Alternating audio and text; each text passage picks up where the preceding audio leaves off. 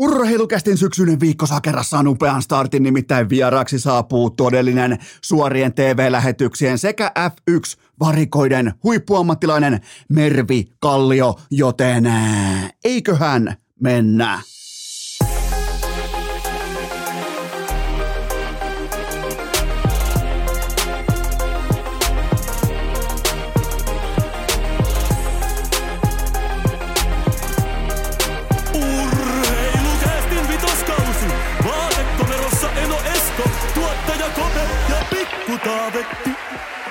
Tervetuloa te kaikki, mitä rakkahimmat kummikuuntelijat. Jälleen kerran urheilukästin mukaan on maanantai, 10. päivä lokakuuta ja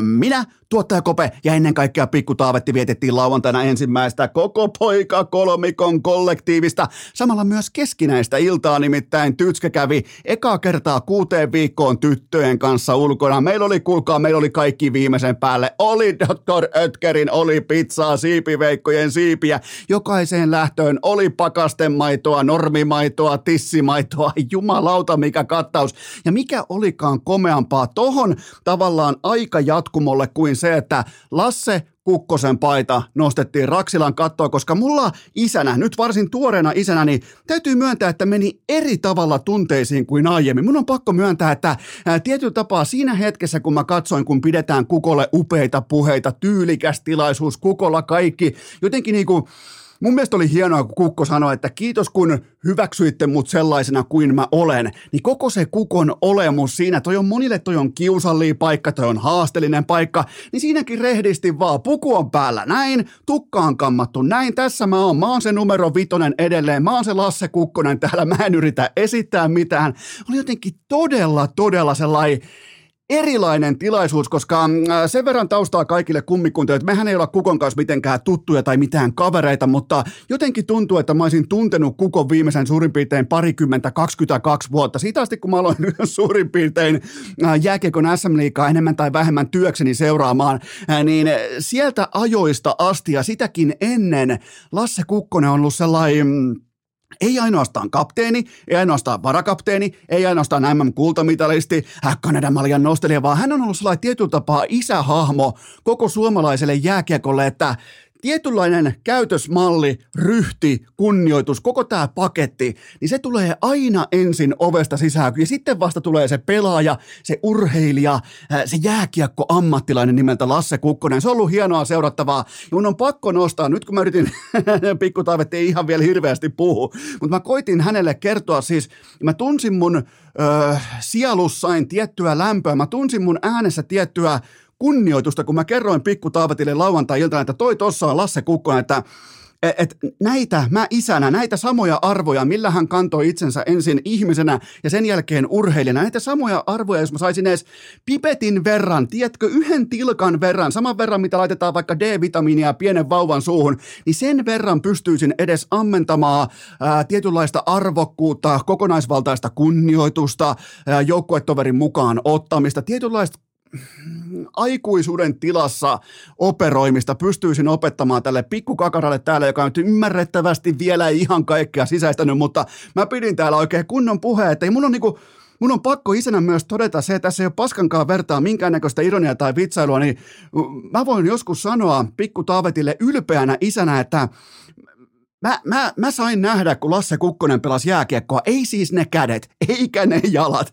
eikä välttämättä se ensimmäinen kaunis syöttö. Teipistä teippiin, vaan se, että tuolla kaukalossa, kun siellä oli numero viisi Lasse Kukkonen, siellä oli samalla myös merkityksellisyys. Ja sen mä haluan nostaa vielä erikseen esiin.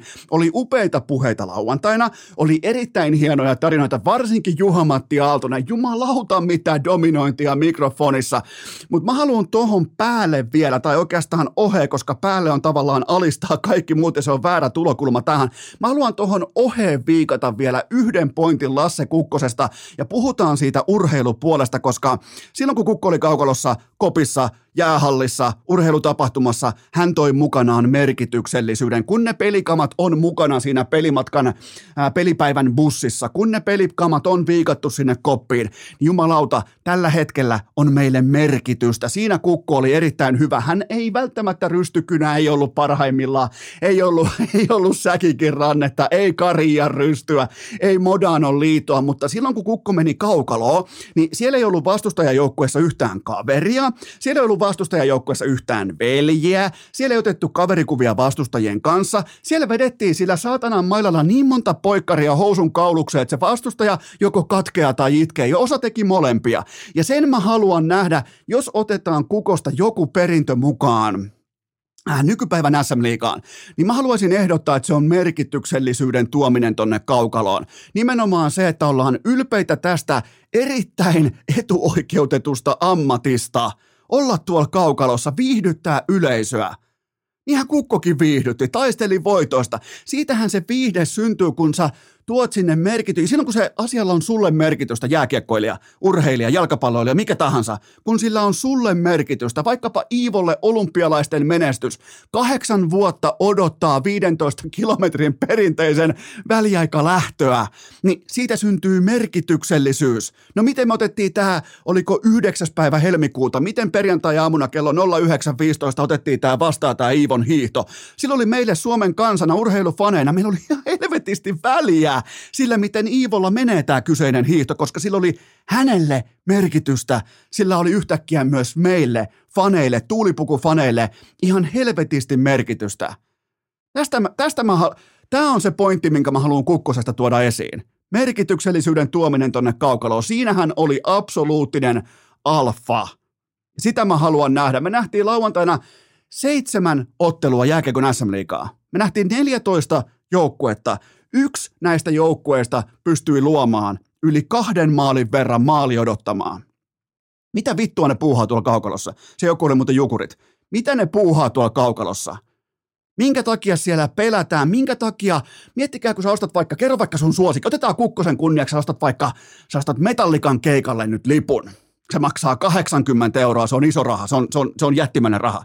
Se on konsertista, se on kova kova raha ethän sä mene katsomaan sitä, että sinne tulee James Hetfield yhtäkkiä lavalle alkaa puimaan siinä ensimmäisen puoli tuntia, että no, pitäisiköhän soittaa tänään? Soitetaankohan me tänään? Ei me, no, ei me tänään, vaan sieltä kun tullaan jumalauta kuusikymppisenä, enti, nykyisenäkin addiktina, sieltä tullaan luukuista ulos, niin jumalauta kun lähtee, joka ikinen kerta lähtee. Siitä on kyse. Ei sinne mennä, et sä osta sitä lippua sitä varten, että sinne mennään James Hetfield tai Ed Sheeran tai joku, vaikka jos tykkäät Justin Bieberistä tai Drakeista, niin ei ne tule pohtimaan sinne lavalle, että no oiskohan tänään, ei, ei välttämättä ole tänään, kehtaakohan tänään, viittiiköhän tänään, ja ennen kaikkea toi kehtaaminen, kukko kehtas aina, jumalauta, kivekset molemmat edellä, jokaisen kiekon eteen, kehtas, ö, jalkakynää tuli, tuli viihdettä, torikokousta, hanskaa vastustajan naamaan, vihellyksen jälkeen, kaikki tää. Ei, ei, ei kukko miettinyt, että mitähän joku muu ajattelee, tai onkohan tämä noloa, tai mitähän, mitähän seurapiirit pohtii. Onko nää, onko nykypäivän jääkiekkoilijat liikaset tai vitun seurapiiriläisiä, että ne pohtii, että mitä blokkaajapiireissä ja trendipiireissä ajatellaan, jos mä heitän itteni alasti tuonne jäälle. Mä voin kertoa teille, ketään ei kiinnosta vittuakaan tuolla eliittitasolla – tai elitistipiireissä, mitä te teette tai ette tee. Lopettakaa yliajattelu. Kukku ei koskaan yliajatellut. Ja sen takia se vitonen on siellä raftereissa. Sen takia se on Raksilan katossa. Ja se me muistetaan Kukosta urheilijana. Kaikille lisäksi ennen kaikkea totta kai mahtava ihminen ja loistava ö, perheen isä ja aviomies ja, ja ystävä ja kaikkea tätä, mutta se urheilija Kukko, se toi sinne merkityksellisyyden. Ottakaa talteen toi perintö. Ette te pysty koskaan kukon lapikkaita täyttämään, mutta ottakaa toi perintö talteen. Nimenomaan, että sillä on väliä. Siis me, mitä me nähtiin perjantai Tampereella? Me nähtiin merkityksellisyyttä. Tappara vastaan Ilves. Jopa Lehterä ja Konnakin, niiden yhteisikä on melkein 90. Ne alkoi rähisee keskenään. Minkä takia? 12 000 katsojaa. Siellä kaukalossa on merkitystä. Kumpis, onko sulla kirvesloko, onko sulla tupsukorvaloko? Ei, vaikka ne on hyviä ystäviä, kavereita, legendoja, konkareita, niin vittu, nekin alkaa rähentelemään toisilleen siellä ja mittaamaan mulkkua, niin mä ostan välittömästi. Mä totean, että hei, tää on hyvä juttu. Tätä on helppo kuluttaa, tätä tuotetta. Niin mitä seurapiiri, öö, epävarmuutta me nähdään tuolla kaukalossa. Minkä takia pelaajat ei heitä ja minkä takia, mä en nyt viitti mennä mihinkään pelitapa-asioihin, mä totean vaan, että kaikki tämä meidän, meidän peliä viivelähdöt ja kaikki tämä on tuhoamassa kovaa vauhtia suomalaista jääkiekkoa, mutta uskaltakaa, aloittakaa pelaajien kapina. Aloittakaa jumalauta pelaajien kapina, jos se valmennus tai tämä kotimainen pääsarjakulttuuri tai mikä tahansa pitää teitä luovuuden osalta kahleessa. Heittä, laittakaa saatana se päävalmentaja on kuka tahansa, laittakaa, ottakaa, teillä on ihan riittävästi eristysnauha ja polvariteippiä kopissa, teipatkaa se, sulkekaa vessaa tai vaikka häkkii matsinajaksi ja soveltakaa, viihdyttäkää yleisöä kaukalossa. Lopettakaa se maalin estopelin pelaaminen. Se tuhoaa, se tuhoaa meidän ostoperusteen, meidän fanien. Me tuodaan kaikki raha teille.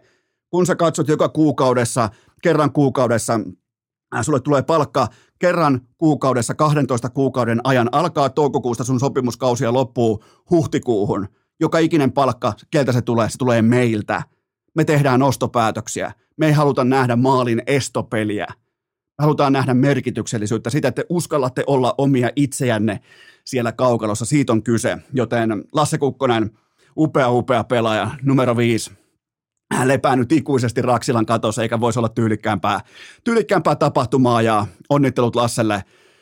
Upea, upea, todellinen, jos puhutaan esikuvista ja puhutaan todella johtajista ja puhutaan niistä, kenet on vaikka mun on ollut helppo aina katsoa ylöspäin, niin kyllä se on Kukkolassa tässä maassa. Kyllä se on kapteenien kapteeni, se on suuri sekä ihminen että johtaja että urheilija. Se on kaikkea sitä mun mielestä, mitä mä haluan opettaa mun lapselle, kun mä puhun urheilusta, siitä mitä – kun niitä maaleja lasketaan, kun sitä aikaa otetaan, kun sitä paremmuutta mitataan jotenkin, niin silloin Kukko pystyy aina tuomaan, vaikka hän ei ole koskaan kentän paras pelaaja, hän pystyy aina tuomaan sen oman merkityksensä sinne jäälle. Ja sen kautta, sen, kautta, sen ansiosta hän voitti lopulta niin paljon kuin hän voitti.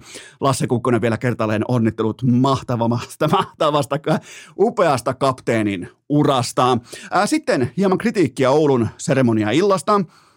Mä en ymmärrä, miten tällaista voi tapahtua tällä tasolla tällaisen illan aikana, mutta on siis Lasse Kukkonen, on paita numero vitonen, on Jari Viuhkola ja Jukka Jalosesta alkaen kaikki pitämässä puheita. On tuotu Seemoren studio paikan päälle, on viimeisen päälle asiantuntija Talina Voronkova ja kaikki.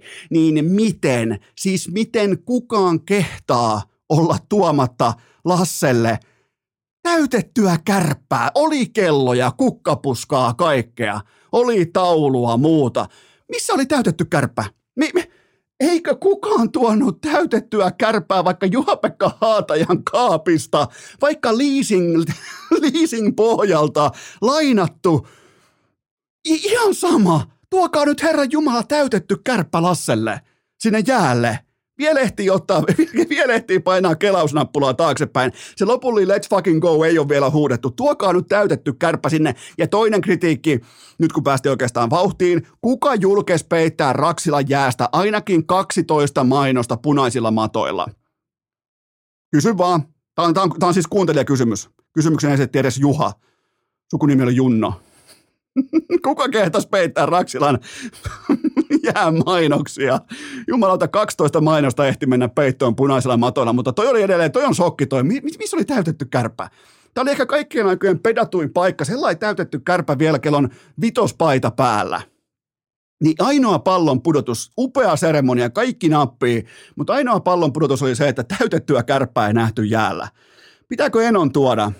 Pitääkö Eno heittää niin kuin tavallaan oman iskansa peliin tässä kohdassa? Jos mä lähden käymään vaikka Oulun tai ylipäätään, ylipäätään Heinolaa pohjoisemmassa vielä joskus, niin, niin tota, pitääkö mun viedä Kukkolaselle täytetty kärpä? Mä voin nimittäin jopa ottaa sen vastuun, mutta pitää käydä Hade Haatajalta hakemassa. Se on aito, alkuperäinen täytetty kärpä.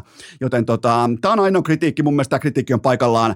Ää, ja, ja totta kai toi, että 12 mainosta meni punaisten mattojen alle, ei olisi nimittäin Junnon seremoniassa mennyt ikinä. Mainoksista puheen ollen 235 logot, vauvan uusi podi. Yksi kappale uusia podeja löytyy osoitteesta hikipanta.fi. Siellä myös koirien syystakit, sadetakit, kaikki osoitteesta hikipanta.fi.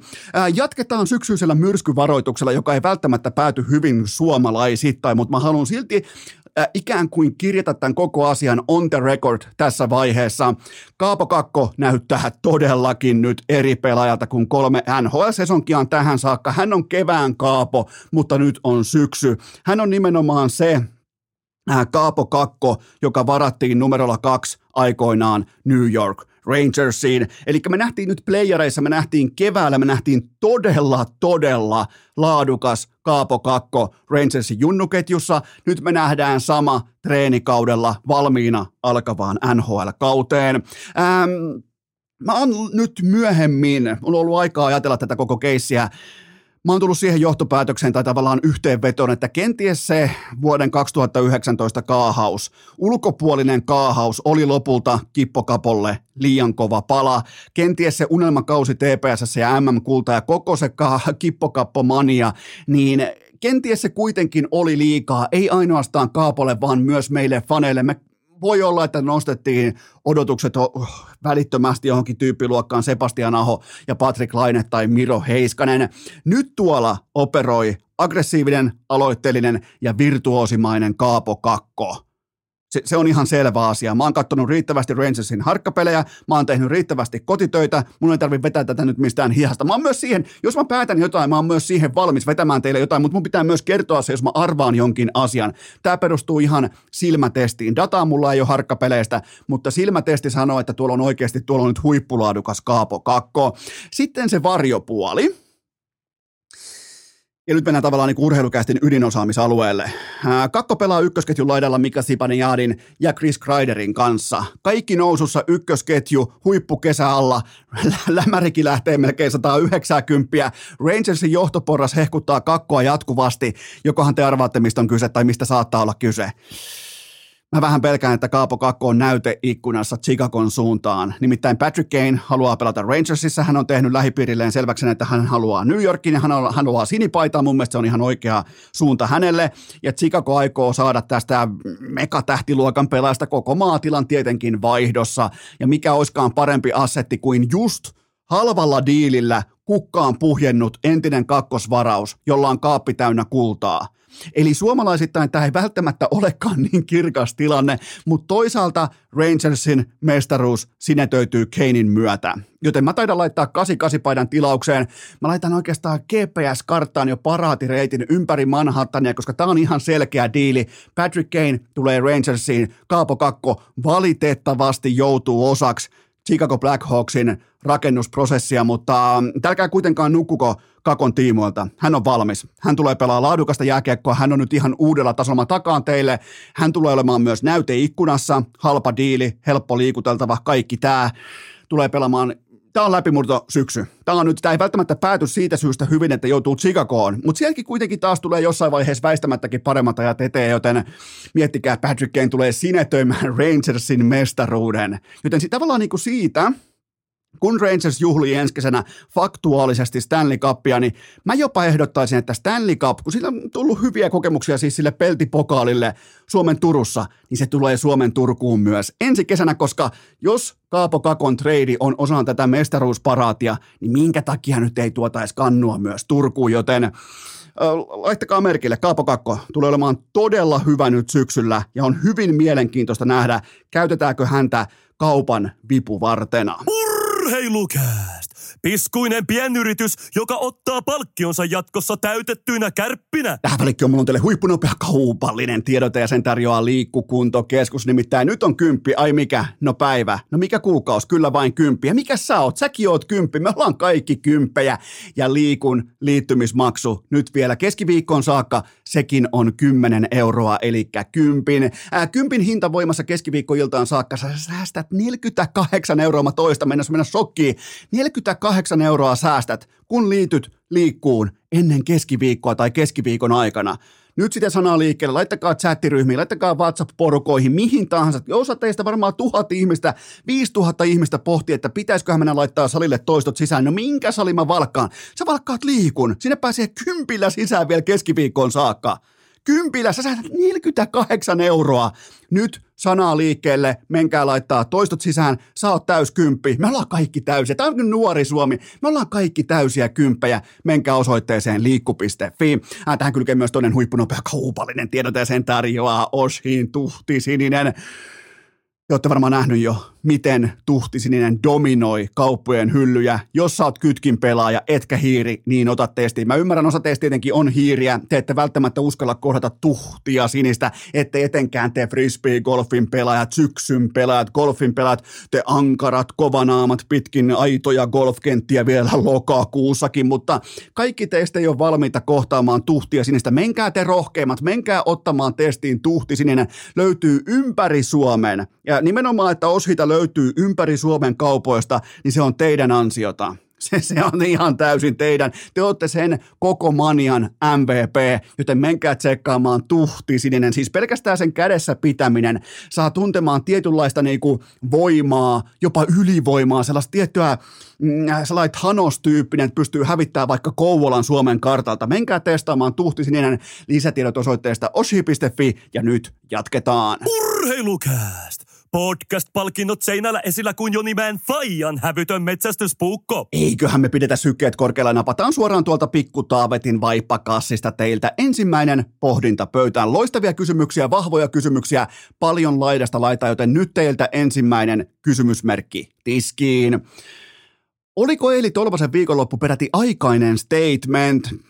No keskimäärin huippurheilussa, varsinkin amerikkalaisessa urheilussa, kun oma joukkue sviippaa vastustajan viikonlopun mitassa ja sä operoit kummassakin voitossa vitaalissa roolissa nelosketjustakin käsin, niin se on aina statement. Turha vähätellä. Mun mielestä oli tärkeä viikonloppu Eeli Tolvaselle. Ää, kuitenkin Tolvanen kahteen peliin 13,5 minuuttia peliaikaa per ilta, ää, yhteensä 1 plus 1 ja kummassakin pelissä yli kaksi minuuttia YV-aikaa. Tota ei voi riittävästi tässä kohdin alleviivata, vaikka pelaat nelosessa. Sulla on siinä sen sentteri, joka jumalauta liikuttu siitä, että ylipäätään mahtuu pelaamaan nhl niin tästäkin huolimatta Eeli Tolvasen aseeseen, laukaukseen luotetaan yli kaksi minuuttia YV-aikaa kummassakin ottelussa ja kummassakin matsissa ottelun kulun kannalta erittäin merkittäviä urotekoja offensiiviseen suuntaan. Ei kosolti, ei jatkuvalla liukuhihnalla, vaan silloin kun asioilla oli merkitystä, eli voittomaaleissa ja se laukaus se laukaus sinne takayläseen San Joseeta vastaan Reimerin räpyläkädelle, niin huh, hei, ei olisi varmaan Kaapo Kähkönenkään eikä Kaapo Kakkokaan saanut kiinni sitä. Oli nimittäin viimeisen päälle laukaus ja ähm, Tämähän myös herättää debatin siitä, että pitäisiköhän Nashville Predatorsin pelata vain ja ainoastaan Euroopassa, niin Tolvasestakin saataisiin kaikki. Se olisi piste per peli, se olisi 80 paunan ukko. NHL, jos Predators, jos yhtäkkiä Tennessee olisikin vaikka Ranskassa.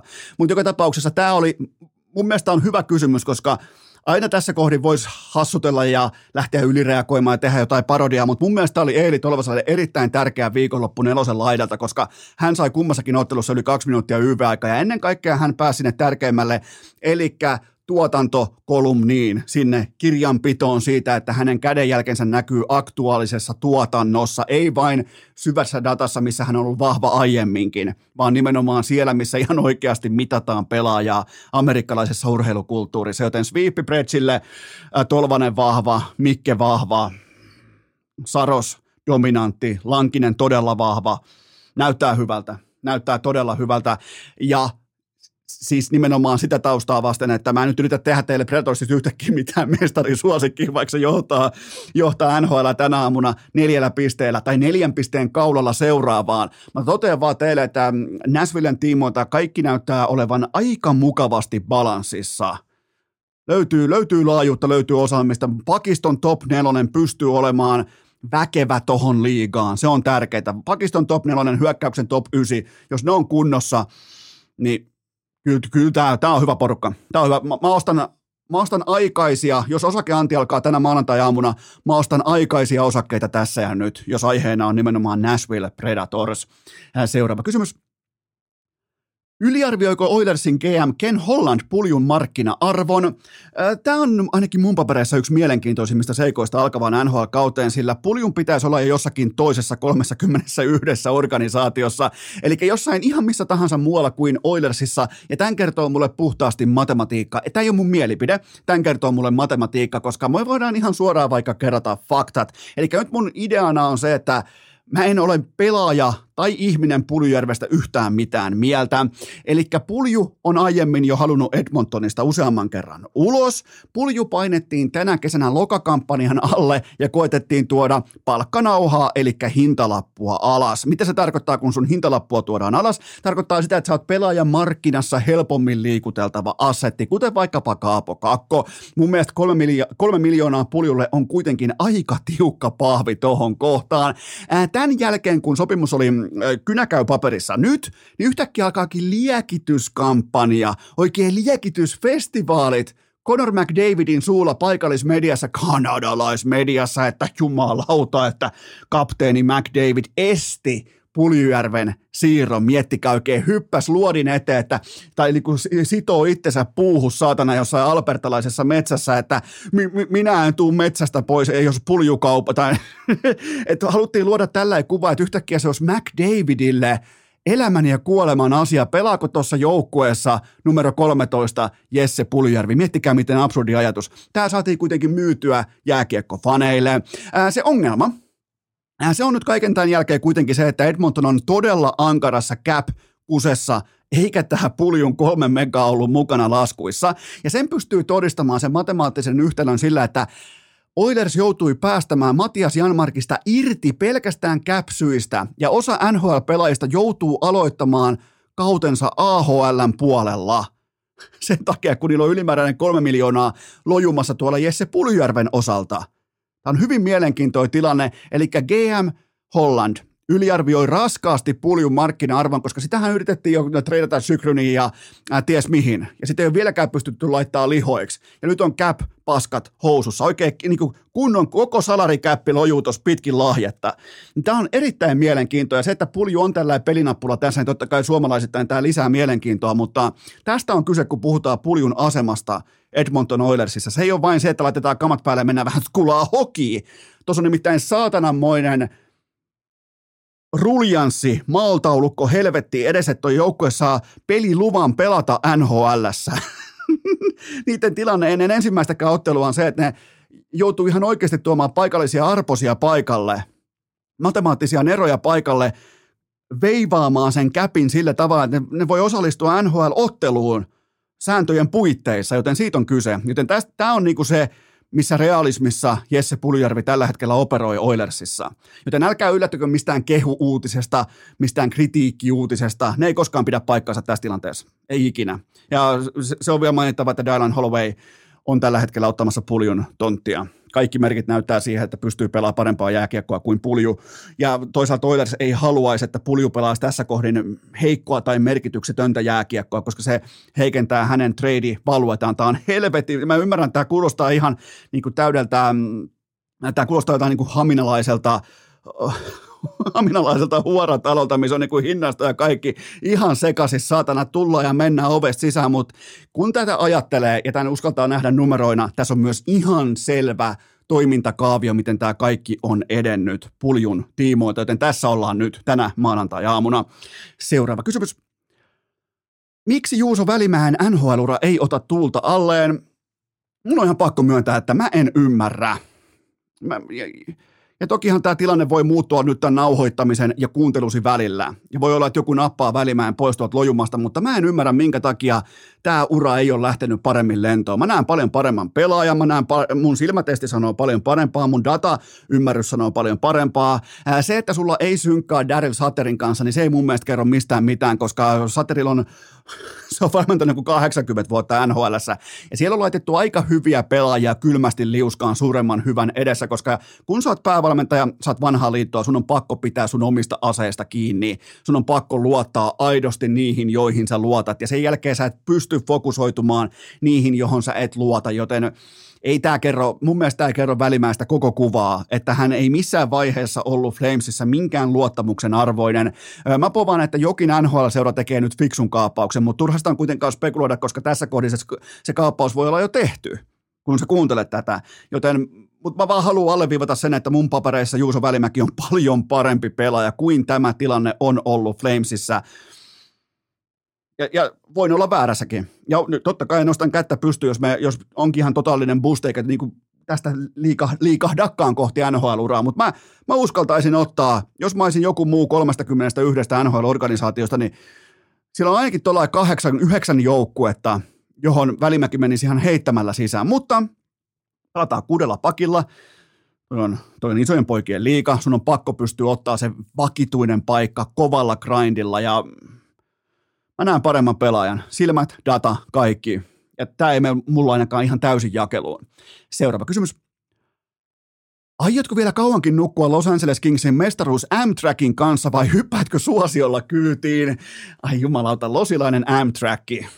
Ai siellä painettiin aikoinaan Noosen ja Masan kanssa pitkin Kalifornian rannikkoa Amtrakillä. Noosekin. Oli muuten hauska tarina kerran. Mä menin, me oltiin tultiin Vegasista Los Angelesiin varmaan joskus 12 vuotta sitten ja ja mä päätin mennä jostain suonenvedon syystä Staples Centerille katsomaan siinä, aikaan Los Angeles Clippers vastaan Philadelphia 76ers. Molemmat on alhain sitä roskaa, mutta mä päätin, että mä lähden sinne hallille katsoa sitä ja Nouse päätti, että no hän lähtee katsoa Anaheimiin tuota jääkiekkoottelua, on selänteet ja kaikkia, ai että, että sinne katsomaan, Anaheimiin katsomaan NHL-jääkiekkoa, ja sitten niin illalla tulee viestiä, että arvas muuten Esko mitä. Ja sitten mä ajattelin, että nyt, nyt on nouse kyse, että voi olla ihan mistä tahansa kyse, niin, niin tota, oli mennyt väärään Anaheimiin. Losis on siis sellainen juna tai metro tai mikä ikinä kartta se onkaan, niin, niin se Anaheim, joka lukee siinä Los Angelesin metro- ja junakartassa, se ei ole se Anaheim, jossa Anaheim Ducks pelaa. Se on ihan eri Anaheim. Sinne mennään Comptonin läpi ja erittäin tällaisten niin kuin ei välttämättä niin kuin ykköslomakohteiden läpi. Mennään sinne väärään Anaheimiin. Nouse oli käynyt siellä pyörimässä ja etsinyt jäähallia, eikä muuten ollut löytynyt. Joten tota, tällainen niin kuin pien nousetarina tähän kohtaan.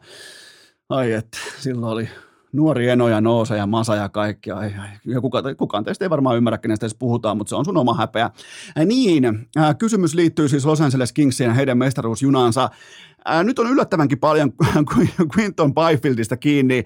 Kykeneekö olemaan NHL-tason laadukas kolmosentteri? Pystyykö tekemään top 6 joukkueesta top 9 hyökkäysjoukkueen? Nimenomaan siitä, että sulla on top 9 vahvaa, uskottavaa NHL-tasoa, varsinkin läntisessä konferenssissa, jossa rima ei ole niin korkea. Ää, mun mielestä ei ole missään nimessä heikko porukka. Tämä on ehkä vähän näin alkuunsa hieman hajuton ja mauton porukka, mutta sitähän se laatu usein on. Ei se ole aina mitenkään säihkyvää tai ei kaikki voi olla Colorado Avalancheja. Joten mikäli Kevin Fiala ampuu 26-vuotiaana primiinsa vielä parempana pelaajana, mun mielestä bändivaunuun hyppääminen on suorastaan kuranttiliike siinä kohdassa. En mä niinku mitenkään, mä en, Los Angeles Kings ei kuulu mun tällaiselle vihalistalle, missä on Buffalo, siellä on Flyersia, siellä on kumppaita Devilsia, mutta tähän saakka ehkä vähän hajuton vaikea saada kontaktia kiinni, mutta aika paljon Byfieldista nyt tämä homma kuitenkin, että pystyykö tekemään hyökkäyksestä top 9 porukan nimenomaan, että onko toi hyökkäys, onko se top 9 riittävä ottamaan kontrollia aina vastustajasta joka ikinen ilta, niin se on Byfieldista ja sen takia siihen investoitiin siihen jätkää isosti ja, ja tämä kausi sen meille nyt kertoo. Ja totta kai sitten Fiala, kaikki Kempe, kumppanit, Kopitar, Dano, niin, niin onhan siinä. Dana, ai että, tiki, tiki lausumassa NHL-pelaajien nimiä. McCreamon, Nathan McKinnon, mikä se oli se, Scrugen oli tota, Gabriel Landeskog, Tikistäkin voin joskus kertoa jonkun hauskan tarinan tuolta New Yorkin suunnalta. Kerrotaan vaikka se tähän kohtaan, kun nyt kuitenkin sai tarinamoodi päällä, niin, ja NHL-kausi alkaa ja kaikki on hauskaa, niin, niin et, kerran oltiin, oltiin tota, Nykissä Tikin johtamalla matkalla ja, Ja siinä oli vähän sitten sellaista niinku, jonkinnäköistä köydenvetoa, että onko Tiki nyt oikeasti kaupungin avaimia vai ei. Ja, ja siinä otettiin sitten vähän Bud Lightia ja lähdettiin kohti Madison Square Gardenia. Ja yleensä sinne mennään lippujen kanssa, että tästä näin kuuluu King Kong. Sitten sä menet sen jälkeen sellaista valheen paljastuslaitteen läpi. Sen jälkeen sä vasta astut niinku itse Madison Square Gardenin sisään. Ää, niin Tikihan kylmästi vie meidät sinne sivuovelle, todennäköisesti sopimatta kenenkään kanssa etukäteen yhtään mitään. Niin siinä oli sieltä Tikin vuosilta, oli se tuttu äijä, varmaan heitetään joku 60-70-vuotias harmaahapsinen herrasmies ovi vastaavana, vähän niin kuin jonkinnäköisenä hovimestarina. Se koppas välittömästi tikin ja toivotti koko porukan tervetulleeksi, kun se olisi ollut tikille tosi heikko paikka. Se kokeili ihan selvästi vähän kepille ja että riittääkö natsat, riittääkö Stanley Cup-sormus vieläkin tämän oven avaamiseen ja riitti. Se oli aika sellainen, että aha, selvä ilman minkäännäköisiä turvatarkastuksia, mitään lipun kyselyitä, mitään. Tiki vie meidät sellaiseen baariin, missä on avoin piikki auki Rangersin piikkiin. ihan, ihan hauska, hauska tällainen tikitarina, mutta joo. Skrugen, Gabriel Landesku, on, on vain yksi tiki. Seuraava kysymys. Miltä perjantainen Tampereen derpi näytti uunituoreen Ilves-fanin silmin? uunituore Ilves-fani. Ää, mun mielestä todella väkevä kiekkoilta, etenkin sen alku. Paljon merkityksellisyyttä, paljon kaksinkamppauta, paljon tunnetta, paljon sitä, että mä muuten vedän ton vastustajan jätkän seinästä läpi. Sitähän me halutaan katsoa. Ilveksellä uusi päävalmentaja ja mitä tekee joukkueen kapteeni Emeli Suomi? 1 plus 3 ja absoluuttinen reppuselkämatsi näyttää uudelle coachille, coach Pennaselle, että hei, mun joukkue, mun jätkät, hypätkää messiin, tehdään tästä mahtava mestariteos, laitetaan tappara polvilleen, voitetaan tupla V-messi, vaikka on vieras matsi, niin meidän kotifanin dominoi uutta areenaa, me ollaan uuden areenan omistajia, näin toimii kapteeni. Mulla jotenkin niin tuli jopa kylmät väreet, kun kapteeni pelaa tuohon kohtaan tuommoisen matsin, niin mä sytyin uutena. Mun Ilves-fanius taitaa nyt olla, olisiko kolme päivää pitkä tässä kohdin. On se vähän pidempi, olisiko neljä päivää. Joten tota, ja siis jään tasolla, itse jääkekottelussa Tapparahan oli parempi. Mutta se ei siis näin mä merkitse yhtään mitään, koska Ilves omistaa koko uuden areenan sekä myös Tapparan tässä kohdin, joten on meillä Ilves-faneilla, on meillä tällä hetkellä, kyllä, kyllä meillä kulkee. Mutta toi oli hieno, toi oli Emeli Suomen, että just sitä, mitä kapteenin pitää olla silloin ihan oikeasti, kun tulee se uusi päävalmentaja. Saattaa olla vähän, saattaa olla jonkinnäköistä medialiekkiä, vaikkakin täytyy muuten sanoa, että Antti Pennanen, jumalauta mikä kontrolli mediassa, alkaen haastattelusta yksi. Se, mitä asioita tuo et, e, esiin, mitä ei tuo esiin, miten hallinnoi diskurssia sekä narratiivia, mestariteos – Noin toimitaan mikrofonissa, kun on saunassa se sata astetta lämmintä joillain faneilla. Noin dominoidaan median kautta koko tämä kontoversiaali viikko läpi. Nappisuoritus, mutta vähemmän yllättäen, koska kyseessä on Coach Pennanen, mutta joo, se oli hieno. Mun mielestä oli todella hieno. Aikoin jopa li- tulessa liekehtivä Tampereen derbi. Annan, annan täydet pisteet kummallekin joukkueelle. Seuraava kysymys. Pitääkö Jori Lehterän 5-5 jääkiekosta olla jo huolissaan? No Lehterän tässä kohdin 14 maalia omiin 5-5 jääkiekossa 11 ottelun otantaan tähän saakka tällä SM kaudella Savinainen Lehterän merellä yhteensä miinus 22 oma peli. Ää, nyt on lokakuu, ja olenko meritoituneista huippuammattilaisista huolissani, niin en ole. Aika monista varmaan olisin tässä kohdassa. Totta kai me nähtiin muun muassa tästä Suomen maalista, Emeli Suomen maalissa, missä Lehterä katsoi sitä aitiopaikalta, niin kyllähän me nähtiin aika vahva vitun huuto ja sellainen epätoivon vitun tavallaan niin kuin, voisiko sanoa, ääni kaikuu edelleen Nokia-areenassa, jonka Ilves omistaa, niin kyllä siitä näkyy jo tuskaa. Kun sinne on mennyt 14 kaappia omiin 5-5 jääkiekossa, niin mä oon ihan varma, että Lehterä ei ole mitenkään järin tyytyväinen, vaikka onkin jonkinnäköistä kultakypärää tai pinssiä tai pistepörssiä, niillä ei ole mitään merkitystä. Mä oon ihan varma, että se on voittamassa tuolla mestaruutta, mutta eihän se Tappara vuosi sittenkään ollut mikään voimatalo. Sehän lähti käyntiin tuossa, mistähän se muuten lähti käyntiin? Ehkä jostain olisiko ollut joulukuusta vai tammikuusta.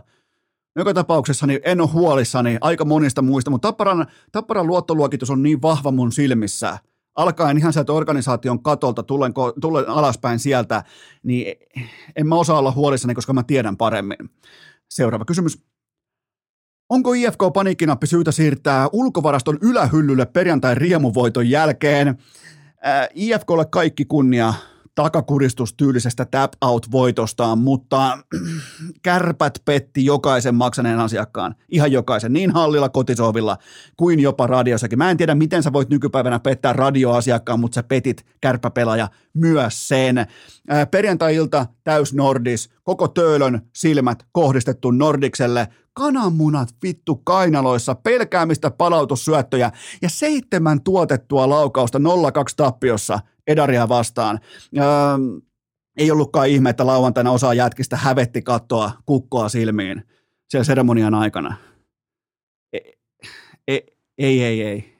Mä, mä oon mun mielestä kaiken jo tähän liittyen sanonut, tänä urheilu, tässä on nimenomaan on se, mistä mä puhun merkityksellisyydestä ja siitä, minkä takia tuolla kaukolos joko ollaan tai ei olla. Ei voi mennä tämän koko luokan matsi ohi tällä tavalla. Tuolla osa jätkistä on miljonäärejä. Se ei vaan voi mennä ohi se matsi. Se on täysin anteeksi antamatonta. Se on maksaneen, tämä on, tämä on petos. Tämä on kuluttaja-asiamies-asia. Hävetkää saatana. Mutta joo, IFK paniikkinapulla tällä hetkellä keskihyllyllä. Seuraava kysymys. Millä aikataululla Ossi Väänänen osallistuu Milanon muotiviikoille? Jumalauta Ossi oli siis ihan selvästi ottanut sivun verran talteen Skip Baylessin pelikirjasta, eli punaiset Jordanit puvun kanssa ja kaikista debateista voitto kotiin. Ähm, Mä annan tästä Ossille täyden kympin, ja suurin kärsijä valitettavasti oli urheilukäisten hyvä ystävä Sami Hofren, joka oli ihan selvästi just käynyt Sanomatalolla kiilottamassa kenkänsä ennen studion saapumista, ja sit vielä Ossi varastaa valokeilat punaisilla Jordaneilla. Eikä ole muuten halvat noi Ossin kengät. Puhutaan siis tonnin stifloista. Ei ole siis yhtä kalliit kuin Ranen siniset luiskat, mutta on muuten kalliit. Herra Jumala, noi on komeita, niillä on paljon rahaa. Seuraava kysymys. Miten kommentoit Keupan 12-1 kotivoitto ja ykköspakki Kuusela 0-0 otatusta? Ja jatkokysymyksenä vielä niin kuin itse heitän tähän kylkeen, että, että onko 3 plus 4 nakutelu Rasmus Heljanko jopa sittenkin Heljangoista se parempi? Minä en kysy, kansa kysyy. Öö, Kimi Kuusela ykkösessä, vasenpakki, numerolla neljä, ää, otti kiikarit samaan aikaan, kun ne neljä muuta pelaajaa kyseisessä ykkösvitjassa kirjas 6 plus 10. Toi vaatii, ja Kimi, mikäli kuuntelet tätä ja tiedät, mistä on kyse urheilukästin piskuisessa kiikarihistoriassa, niin laitahan mulle inboxiin viestiä, nimittäin mä en, mä en todellisia sankareita ohikatso ikinä. Toi nimittäin vaatii, että sä tuot kiikarit kotiin samaan aikaan, kun siinä tehdään 16 paunaa – 12 maalin otatuksessa sun ympärillä. Joten tota, Kimi, jos oot joskus kuunnellut urheilukästiä tai, tai mitä tahansa, niin tiedät kyllä, mistä on kyse. Seuraava kysymys. Mikä taho veti eniten vihkoon Ketterän ja KVn fiaskossa? KV tietenkin siis ihan täysin lapsellista syyllistää ketterää, joka itse asiassa, jumalauta, miettikää viihdebisneksessä, se koettaa tehdä tuotteellaan jotakin. Siellä oli Oktoberfestia, livebändiä, etukäteen luotua markkinointia, iloa, energiaa, kaiken paskan pandemian muun jälkeen.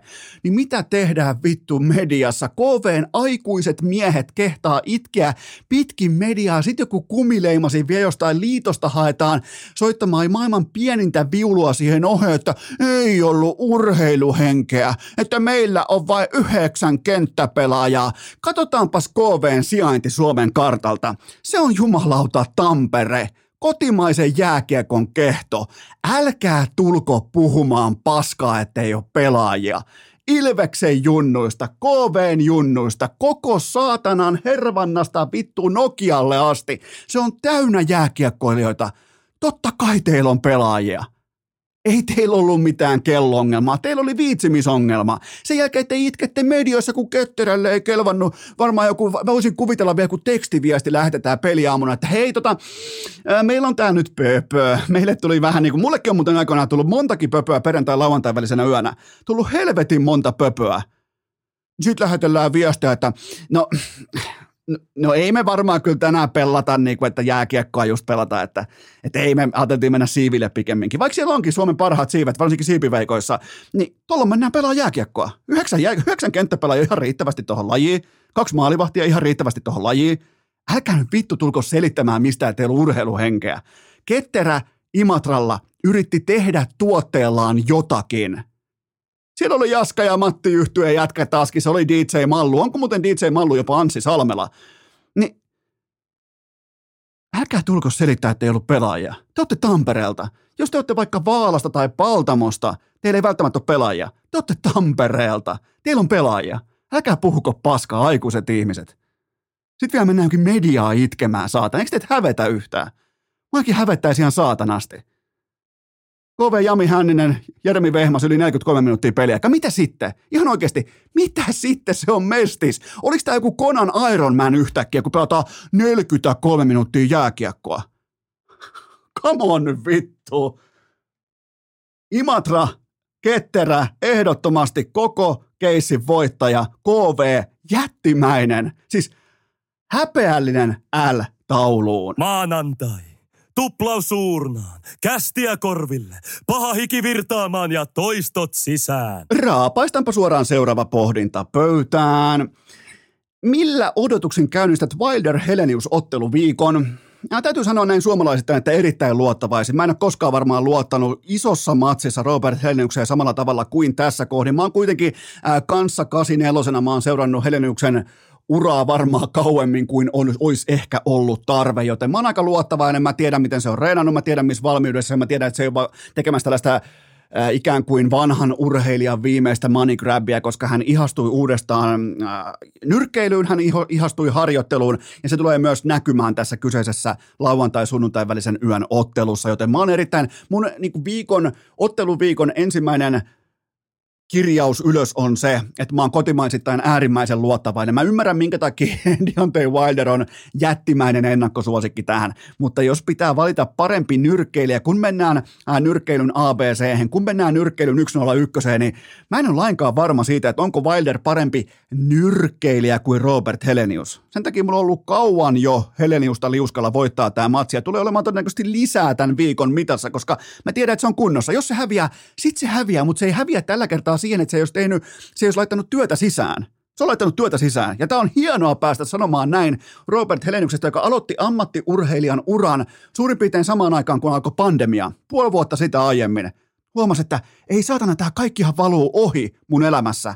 Tämä, mikä mulle on annettu, tämä uskomaton freimi, uskomaton nyrkkeilysilmä. Siis uskomaton kyky aistia kehässä tapahtumia etukäteen.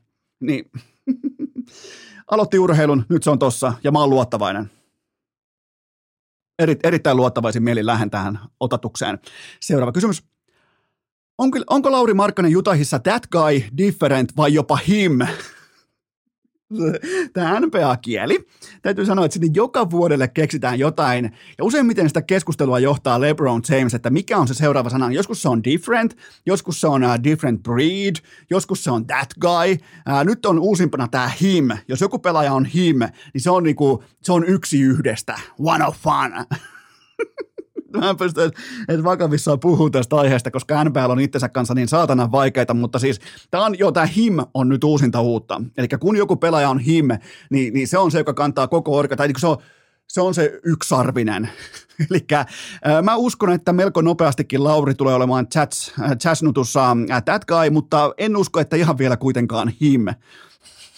Miettikää mitä touhua. Seuraava kysymys.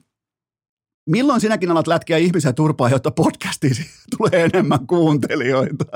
Uh, Draymond Green, vahvoista kuuntelijamääristä huolimatta, hän päätti Jordan Poolia turpaa reeneissä. Ja miksi hän ja kukahan tämän videon vuoti?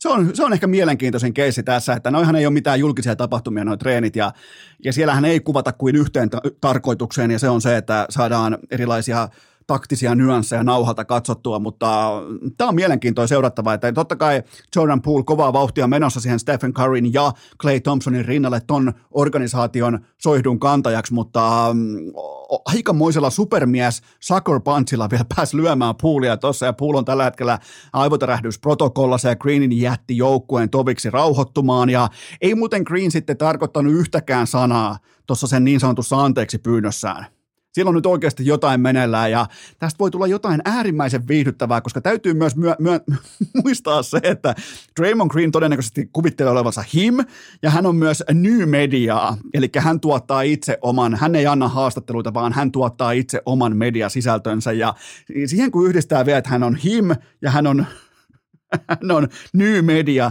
niin tässä voi vittu tähän. Jos just viisi minuuttia sitten hyppäsit mukaan urheilukästi jaksoa ja kuuntelet, että täällä on NBA-aiheita, että mitä hän on, että onko tämä niin pelitapa-analyysiä, niin täällä puhutaan himeistä, mediasta ja that guysta. Joten tota, mutta joo, ihan kohtalainen kohu meneillään ja ihan syystäkin oli muuten jotenkin, fuh, jos Jordan Poolille ei ole tällä, mikähän sen tili on? Sillä taitaa olla ihan leveä tili, mutta toi on, toihan olisi ihan assaultin, olisi ihan criminal chargesin arvonen, arvonen asia toi, mitä Draymond Green hänelle teki, joten siellä ei, niinku, siellä ei tönitty tai tuupittu, vaan siellä lyötiin supermies lyönnille turpaan keskelle leukaa sille, että lähtee valot pois ja lentää liikuntasalin takaoveen, niin, niin tota, joo, hyvää draamaa NPS. Seuraava kysymys. Onko syytä painaa paniikkinappula pohjaan Burgos CFn maaliiloittelun jälkeen? Siellä nähtiin nyt lauantaina uskomaton 3-0 teurastus sarjakärki Alavesia vastaan. Kaikkihan muistaa Alavesin, on ollut La Liigassa ja näin pois, on ollut ihan eturivin porukoita, niin heitä vastaan kotona urheilukäisten uusi kummijoukkoja Burgos CF painaa lettiin 3-0 ja maaliero on nyt yhdeksän ottelun jälkeen maaginen 5-0. Ää, tokihan tuossa nyt tehtiin valitettavasti kaksi ylimääräistä nuottaa tähän lauantai-illan ää, hurmosvoittoon, mutta se sallittakoon kertaluonteisena eränä. Ää, Burgos CF on nyt todella tukevasti kiinni nousukarsinta paikassa, ja kysymyshän kuuluu, että onko tässä jopa uusi Invincibles että onko Ikan Arsenal sieltä jostain, mitä 2002 vai milloin se oli, niin on, on, onko siellä lähtemässä jopa hopeat kaulaa, täältä tulee uusi Invincibles. Burgosilla on nyt edessään härkä tai jopa parilla viikko, pelit sekä keskiviikkona että sunnuntaina ja molemmat tulee päättymään 0-0. Nyt on pakko palata kuosiin. Meinasin sanoa, että nyt on pakko päävalmentaja sen, kun en tiedä päävalmentajan nimeä, niin tämä nyt vähän lähtee ontumaan tämä mun segmentti, mutta on pakko palata ruotuun. Molemmat matsit 0-0. Se on mun odotusarvo tähän kyseiseen viikkoon. Kuitenkin kyseessä on Burgos CF. Seuraava kysymys. Onko Russell Wilson virallisesti done? Aivan siis järkyttävää operointia joukkuelajien ylivoimaisesti tärkeimmällä pelipaikalla. Ää, on done. On, on done ja washed. Ei todellakaan ei ole him. Eikä itse asiassa ole enää that guy. Ja different, no different on vain silloin, kun ottaa kamat pois ja tekee vaikka Subway-mainoksia, mutta äh, siis tämä oli vaivatonta mun mielestä myös nähdä. Mulla oli aika yllättävää se, että ne, jotka työkseen seuraa NFL, siis johtavat analyytikot Amerikoissa, niin aika moni hyppäsi siihen kelkaan mukaan, että tämä on Denverin kausi. Mun oli tosi helppo nähdä, niin kuin mä teille perustelinkin heti, että keltanokka päävalmentaja Wilsonin uusi sopimus, joka vie kaikki eurot tai dollarit mukanaan ja murhadivisiona. Tämä ei tule päättyä hyviä. Vielä siihen heitetään rissut, jotka on pela- pelanneet koko elämänsä vaikkapa Alabamassa tai muualla ihan erilaista quarterback-tyyppistä jalkapalloa, nimenomaan, että mihin pallo tulee, missä rytmissä ja millä tavalla. Joten oli aika helppoa nähdä fiaskoa. Ja tämä on myös mahtava oppitunti siitä, että miten vähän jollain laadukkaalla puolustuksella on merkitystä, mikäli sun päävalmentaja QB-kombo ei toimi, tai siis pelin kutsuja ja QB-kombo. Jos ei siinä ole minkäännäköistä toimivuutta, niin kaikki muu sen ympärillä on ihan yhtä tyhjän kanssa. Joten äh, Russell Wilson, Himin vastakohta, eli done. Seuraava kysymys. Voitko jo nyt luvata, että tuottaja Kope ei eksy radalta, kun hän murtautuu formuloiden kuninkuusluokkaan? Tämä, urheilukästissä ei sitten kritisoida Nikolas Latifin suoritusta. Hän on hankkinut F1-kannuksensa puhtaasti ajamalla. Isä nyt vain sattuu olemaan satumaisen rikas liikemies Kanadasta, mutta ää, mitä tuolla muuten tapahtui sunnuntai-aamuna? Siis minkä takia sadekelissä ei voi ajaa, koska kuskit ei halua käyttää sadekelin renkaita? Mulla meni ihan täysin ohi, että mitä helvetti. Se oli muuten helvetin vaarallinen tilanne, mistä yksi kuljettaja melkein osui jälleen kerran valitettavasti siihen traktoriin. Siis mitä tuo puuhastellaan, mutta onneksi tänään kuitenkin, jos sulla on vaikka mennyt nyt tähän äh, kuluneeseen viikonloppuun vähän maku F1, että voi helvetti mitä puuhastelua, niin tänään kuullaan urheilukästi vieraana Mervi Kallio, upeita hienoja tarinoita F1 varikoilta, kulisseista, muualta, joten vähän niin kuin sellaista energiaa ja hyvää positiivista värettä tähän ehkä F1-sadekelin keskelle, jossa kukaan ei suostu käyttämään sadekelin renkaita. Seuraava kysymys. Onko soutaja... no voi vittu teitä taas. Onko Souta ja Joel Naukkarisen reidet todellinen sopimus? Mä en siis tiedä, mikä juttu tämä on, mutta mulle tulee varmaan kerran kahteen viikkoon Joel Naukkarisen tiimoilta kysymyksiä inboxiin. Sellainen tiukka niin kysymysvyöry, vaikka kaksi tai kolme tai neljä. Se nyt ei välttämättä ihan ole monen teidän muun papereissa vyöry, mutta kun ne kaikki perustuu soutamiseen ja aina nimenomaan Joel Naukkariseen, niin Tämä on, tämä on hyvin mielenkiintoinen keisi. Tämä on jatkunut jo pitkään, joten tämä on pakko myös käsitellä. Ää, mun mielestä ei ole mitenkään sattumaa, että hän Naukkarisen dynaaminen reisikuva, hän niin kuin löi lihansa tiskiin just NHL-kauden alla, kun puhutaan paljon Esan reisistä ja muusta, Matthewsin reisistä, Crosbyn reisistä, niin oli muuten aikamoiset tykit noin Naukkarisen pötköt. Pitäisiköhän mun kaivaa teille niistä oikein kuvakin esiin, on nimittäin pikkusen vakuuttavat. Ja totta kai jos sun koko laji on täynnä jaloilla ja käsillä pumpaamista, niin on syytäkin olla, mutta loppukaneettina näin soutupodcastina totean vain, että kotimainen soutu voi ja elää hyvin naukkarisen myötä. Mutta tämä on kyllä mielenkiintoinen keesti. Mistä mulle tulee soutukysymyksiä aina kerran kahteen viikkoon? Aika monta mysteeriä mä oon selvittänyt urheilukäisten historiassa, mutta tämä on vielä selvittämättä. Seuraava kysymys. Mitä tunteita koit, kun näitä Aleksi B. jälleen nauttivan pelaamisesta? en mä välttämättä, mä en välttämättä lähti sen kautta, että G2 pelaaminen oli epänautinnollista. Se oli vain toimi, toimimatonta, se ei klikannut missään vaiheessa. Mutta se, että kun nyt mennään tähän nykyhetkeen, nykyaikaan, niin ootteko muuten miettineet, että mikä helvetin takia ninjat käyttäisi pyjamaa? Siis ninjahan on tarkoituksena, se muutenkin liikkuu iltaisin, öisin, pimeässä, hämärässä, ja eihän se tarvi pyjamaa mihinkään, koska ideahan on se, että se voi vetää vaikka nudena, ja sitä kukaan ei näe missään vaiheessa, niin ketä varten se käyttää pyjamaa? Tämä on mun mielestä tämä on tärkeä debatti, ja tämä on käytävä läpi, mutta Aleksi B johdatti Pyjama Ninja Trion majoreille puhtaalla pelillä ja G2 jäi rannalle. Et kysymyshän nyt kuuluu, että missä hän G2 fuckboyt katsoo pelit, major-pelit, joissa he itse, itse tarvitse ollenkaan esiintyä, ehkä jopa toimistolla, mutta ainakaan monesi. Pikkupoika ei tuo, se muuten monesi muuten petti aika monestakin kulmasta Aleksi B.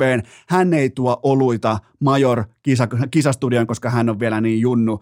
Äh, sitä oikeastaan koko paskaa ei voi kaataa monen sen niskaan, koska tuo kuitenkin pelaa Niko ja Hunter ja ne petti Aleksi B, mutta tässä sen taas näkee.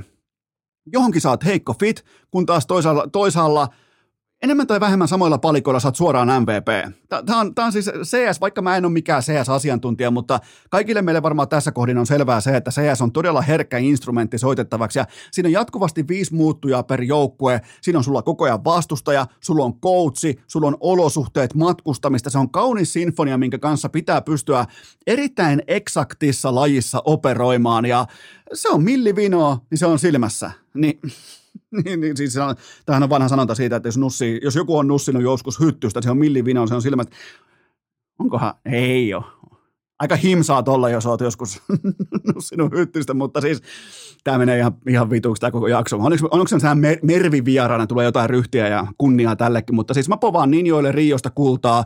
Aleksi Peil on kuukauden verran aikaa rakentaa tämän alkutarinan päälle. Tämä majorit alkaa siis marraskuun alussa ja koko joukkue, ihan siis kaikki haastattelut, kaikki ilmeet, kaikki kehonkieli, kaikki se, kun ollaan siellä tietokoneiden takana, niin se huokuu sellaista kunnioitusta ja sellaista tiettyä, että ne ostaa sen, mitä Aleksi P. myy, koska nyt on pakko myös uskaltaa kysyä se, että ostiko Niko ja Hunter, ja no okei, monen sen ostamiset ei kiinnosta ketään, mutta ostiko Niko ja Hunter sen, mitä Aleksi P. myi G2. Vai oliko niillä oma myyntiartikkeli siinä, että hei me mennään edelleen näillä, että tämä, tämä kaunistukkainen poika Suomesta saa kertoa, että me ollaan tämän lajin supertähtiä.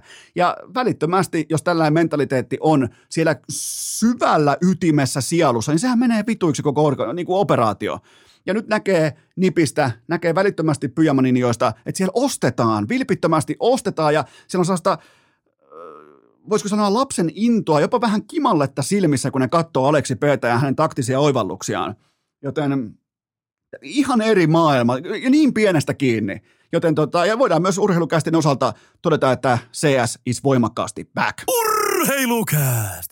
Tämä tässä on kuulkaa viimeistään ja virallisesti Arsenaalin vuosi. Onhan se kuulkaa sillä tavalla, että CS ei ole ainoana tekijänä back tällä viikolla, nimittäin myös EA Sports NHL 23 ilmestyy tällä viikolla, joten NRI is back sekä itse kaukalossa että myös videopelin muodossa. Tämä tässä on kaupallinen tiedote ja tämän tarjoaa EA Sports. NHL 23 ilmestyy tällä viikolla kauppoihin ja sä ehdit vieläkin ennakkotilata, jotta sä pääset pelaamaan jo tiistaina. Tilaa nyt ja pääset valitsemaan yhden kymmenestä HUT Valokeilan 84 ratingin tehosten mestarikortista. Mä aion käyttää suomenkielisiä termejä. Mä en lähde vetämään mitään englantia. Jos tässä on käy, niin kuin, sauma käyttää termiä tehosten mestarikortti, mä aion sitä myös käyttää. Ai että, vähän tällä jopa niin kuin Oskari Saarimainen termi, tehosten mestarikortti, joten käykää tilaamassa. Vielä ehditte ennakkotilata, vielä on aikaa. Peli tulee teille jo tiistaina, muille vasta perjantaina ottakaa haltuun, ei mitään muuta kuin 88 Dalinilla operoimaan heti tiistaina. Mä aion ottaa testiin, sata testiin, menkää ennakkotilaamaan EA Sports. It's in the game. Äh, tähän kylkee myös toinen huippunopea kaupallinen tiedote ja sen tarjoaa Elisa Viiden Viaplay NHL-kausi, se on jo käynnissä ja sulla mukaan ei ole vielä tilausta urnassa. Tiistai keskiviikko yönä se alkaa toden teolla, tulee joka luukusta, tuutista ja urnasta, joten antaa palaa NHL, Valioliiga, Bundesliga, UFC, tikka, kisat, F1 ja kaikki. Ja jatkuvasti menkää tulostamaan itselleni NHL Primetime-kalenteri. On nimittäin, jos aikaisemmin on ehkä surtu sitä, että on liikaa vaikka Buffalon tai Philadelphian tai äh, pikemminkin samojen itärannikon organisaatioiden pelejä, niin nyt on laidasta laitaa. Nyt on NHL tarjonnut Euroopan faneille äh, ihan selvästi erilaisen tarjottimen. Se on mun mielestä tärkeää, koska nyt tulee myös lännestä joukkueita eurooppalaiseen primetimeen. On Colorado, Edmontoni, viihdyttäviä porukoita, Los Angeles Kingsia, kaikkea tätä. Kunhan ei ole Arizonaa lähelläkään, niin kaikki on hyvin. Joten NHL, Valioliiga, Bundesliga, UFC, tikkakisat, F1 kaikki ja F1 siis totta kai myös varikko tähtenä Mervi Kallio. Menkää tsekkaamaan osoite viaplay.fi, laittakaa tilaus sisään osoitteessa viaplay.fi ja tästä täydellisellä aasin sillalla ääneen F1-varikoiden ja suorien TV-lähetyksien todellinen huippuammattilainen Mervi Kallio. Urheilukääst! Herätyskello soi. Tuore jakso odottaa. Silmä kirkastuu, jalka raikastuu ja arki unohtuu on aika toivottaa tervetulleeksi urheilukästiin seuraavaa vierais, joka on hitusen verran sama tilanne tällä hetkellä kuin Beyoncé tulisi esiintymään Heinolan kesäteatterin Heinolassa jyrää tapahtuman iltapäiväslottiin, koska Mervi Kallio on urheilukästissä. Tervetuloa. Oikeastaan niin tätä on odotettu toimittaja tähti suoraan F1-varikolta ja nyt sitten urheilukästissä Mervi Kallio, tervetuloa.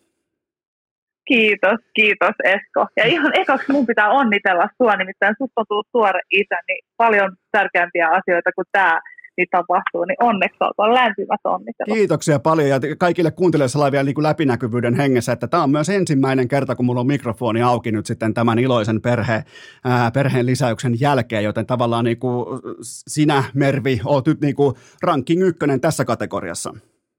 Yes, Eli kaikki, kaikki, lista, kaikki niin kuin lista ykköspaikat otetaan. Kyllä, ehdottomasti. Kaikki aina listataan. Urheilussahan tehdään listat ja rankingit jokaisessa asiassa, niin tässä mulla on nyt hyvä patsustella ykkösenä. Kukaan ei sitä titteliä voi multa pois viedä. Kiitoksia, kiitoksia tästä, tästä onnittelusta. Koko, koko porukka täältä kiittää. Mutta tota, äh, mulla on aina tapana tota, käydä tutkailemassa vähän mun vieraan taustoja ja uraa ja näin poispäin. Niin sun kotisivut, on hienoimmat kotisivut, mitä urheilukästi vieraalla on ikinä ollut. Toki sun, kilpa, äh, sun kilpakumppani tässä kategoriassa on Ristomatti Hakola, jonka kotisivut näytti festivaalien nelospäivän vessalta, joten sä menit tässä heittämällä kärkeen. Aivan siis loistavat kotisivut, mutta siellä lukee, saat kotonas kaikkialla. Niin mitä arvelet, miten käy nyt urheilukästissä, koska äh, sähän pärjäät Tom Bradyen kanssa, äh, sä pärjäät Bill Clintonin kanssa, Sebastian Vetteli, Lewis Hamilton, mutta nyt oot urheilukästissä, niin jännittääkö? jännittää. Miten pärjää Esko Seppäsen kanssa? Se on se kysymys. Jännittää, oikeasti vähän jännittää, mutta tota, tota, toivottavasti pärjää yhtä hyvin sun kanssa kuin muiden kanssa. Ja, Mutta kiitos vaan kotisivujen, äh, kotisivujen kehuista. Ja jos, Se oli yksi tota, semmoinen, mm, sano vaan. Mä, san, mä totean vaan väliin, että ja jos Ristomatti Hakola kuuntelee tällä hetkellä, niin meepä käymään osoitteessa äh, mervikallio.fi, koska siinä on se standardi, mikä niinku tavallaan pitäisi löytää. Okei, no hyvä. Joo, se oli, se mä en voi ottaa tässä millään lailla kredittiä. Eräs tekijä otti muuhun yhteyttä ja tota, ja ehdotti tällaista. Mä sanoin, että no, en mä, oikein, mä en oikein tiedä, että miksi, mutta, mutta miksi ei, jos joku haluaa tehdä. Ja tota, siis oli ihan stailit ja niitä pitäisi varmaan vähän päivittääkin. Oli joskus ehkä ajatuksena, että tekisin sinne jotain blogia tai muuta vastaavaa, mutta tota, se on vähän jäänyt ja, ja tota, se oli ehkä semmoinen semmoinen enemmänkin kokeilu ja, ja tota, en mä tiedä oikein mitä haettiin sillä, mutta kiva, jos tykkäät. Se, ne on erittäin, erittäin hienot sivut, mutta mulla on aina urheilukästi vieraille, mulla on alkulämmittelykysymyksiä, mutta tällä kertaa ne on nimeltään vapaiden harjoituksien kysymyksiä, koska aina tota pitää mun mielestä vähän, vähän niin kuin saada renkaat lämpimiksi ennen kuin lähdetään ajolle, joten mulla on sulle erittäin heikko journalistinen kysymys heti kärkeen, koska tähän voi vastata kyllä tai ei vastauksella. Sä et, sä, et, sä et yhtään tykkää siitä itse toimittajana, että sä joudut sellaiseen positioon, missä sä joudut esittämään vaikka, heitetään vaikka Räikköselle sellaisen kysymyksen, mihin se voi vastata kyllä tai ei, koska sä tiedät, mihin se johtaa. Joten nyt tulee sulle, kyllä. Nervi, nyt tulee sulle ää, erittäin heikko kyllä tai ei kysymys, ja se kuuluu näin. Voiko jokaisella aterialla tilata simpukoita? Miksi ei? kyllä, kyllä voi. Okei, tämä oli vaan pakko saada selvyys tähän tota, orastavaan, orastavaan spekulaatioon, mikä on nyt niinku, ottanut ihan palstatilaakin tässä viime aikoina Suomen mediasta, joten tota, eli siis jokaisella aterialla voi ottaa simpukoita, jos ei, jos ei pääruoksi vähintään niinku kylkeä ehdottomasti, ja varsinkin jos on Belgiassa tai Luxemburgissa, niin silloin pitää ottaa häpäisyä, jos ei söisi simpukoita. Okei, siinä menee, se menee tolla tavalla. Toi pitääkin laittaa itselle mm. vielä niin kuin matkamuistioon, että siellä se on enemmänkin niin kuin, uh, mandatorityyppinen tilaus. Kyllä, kyllä. Ja, joo. ja siihen sitten kylkee tietenkin vielä ranskalaiset, etenkin Belgiassa, ne on erityisen hyviä, koska he niin kuin tuplapaistaa ne, eli ne niin kuin laitetaan kerran sinne rasvakeittimeen ja sitten vielä toisen kerran. Siksi ne on niin rapeita ja se on niiden salaisuus. Oho, mieti, mieti tällä, mä heitän ihan hatusta maalailen, tällä, kuuntele tällä treffikattaus, 90-luku, tenniskenttä ja padallinen simpukoita kerran tuplapaistettujen ranskalaisten lama-ajan Lovisassa, niin miltä kuulostaisi?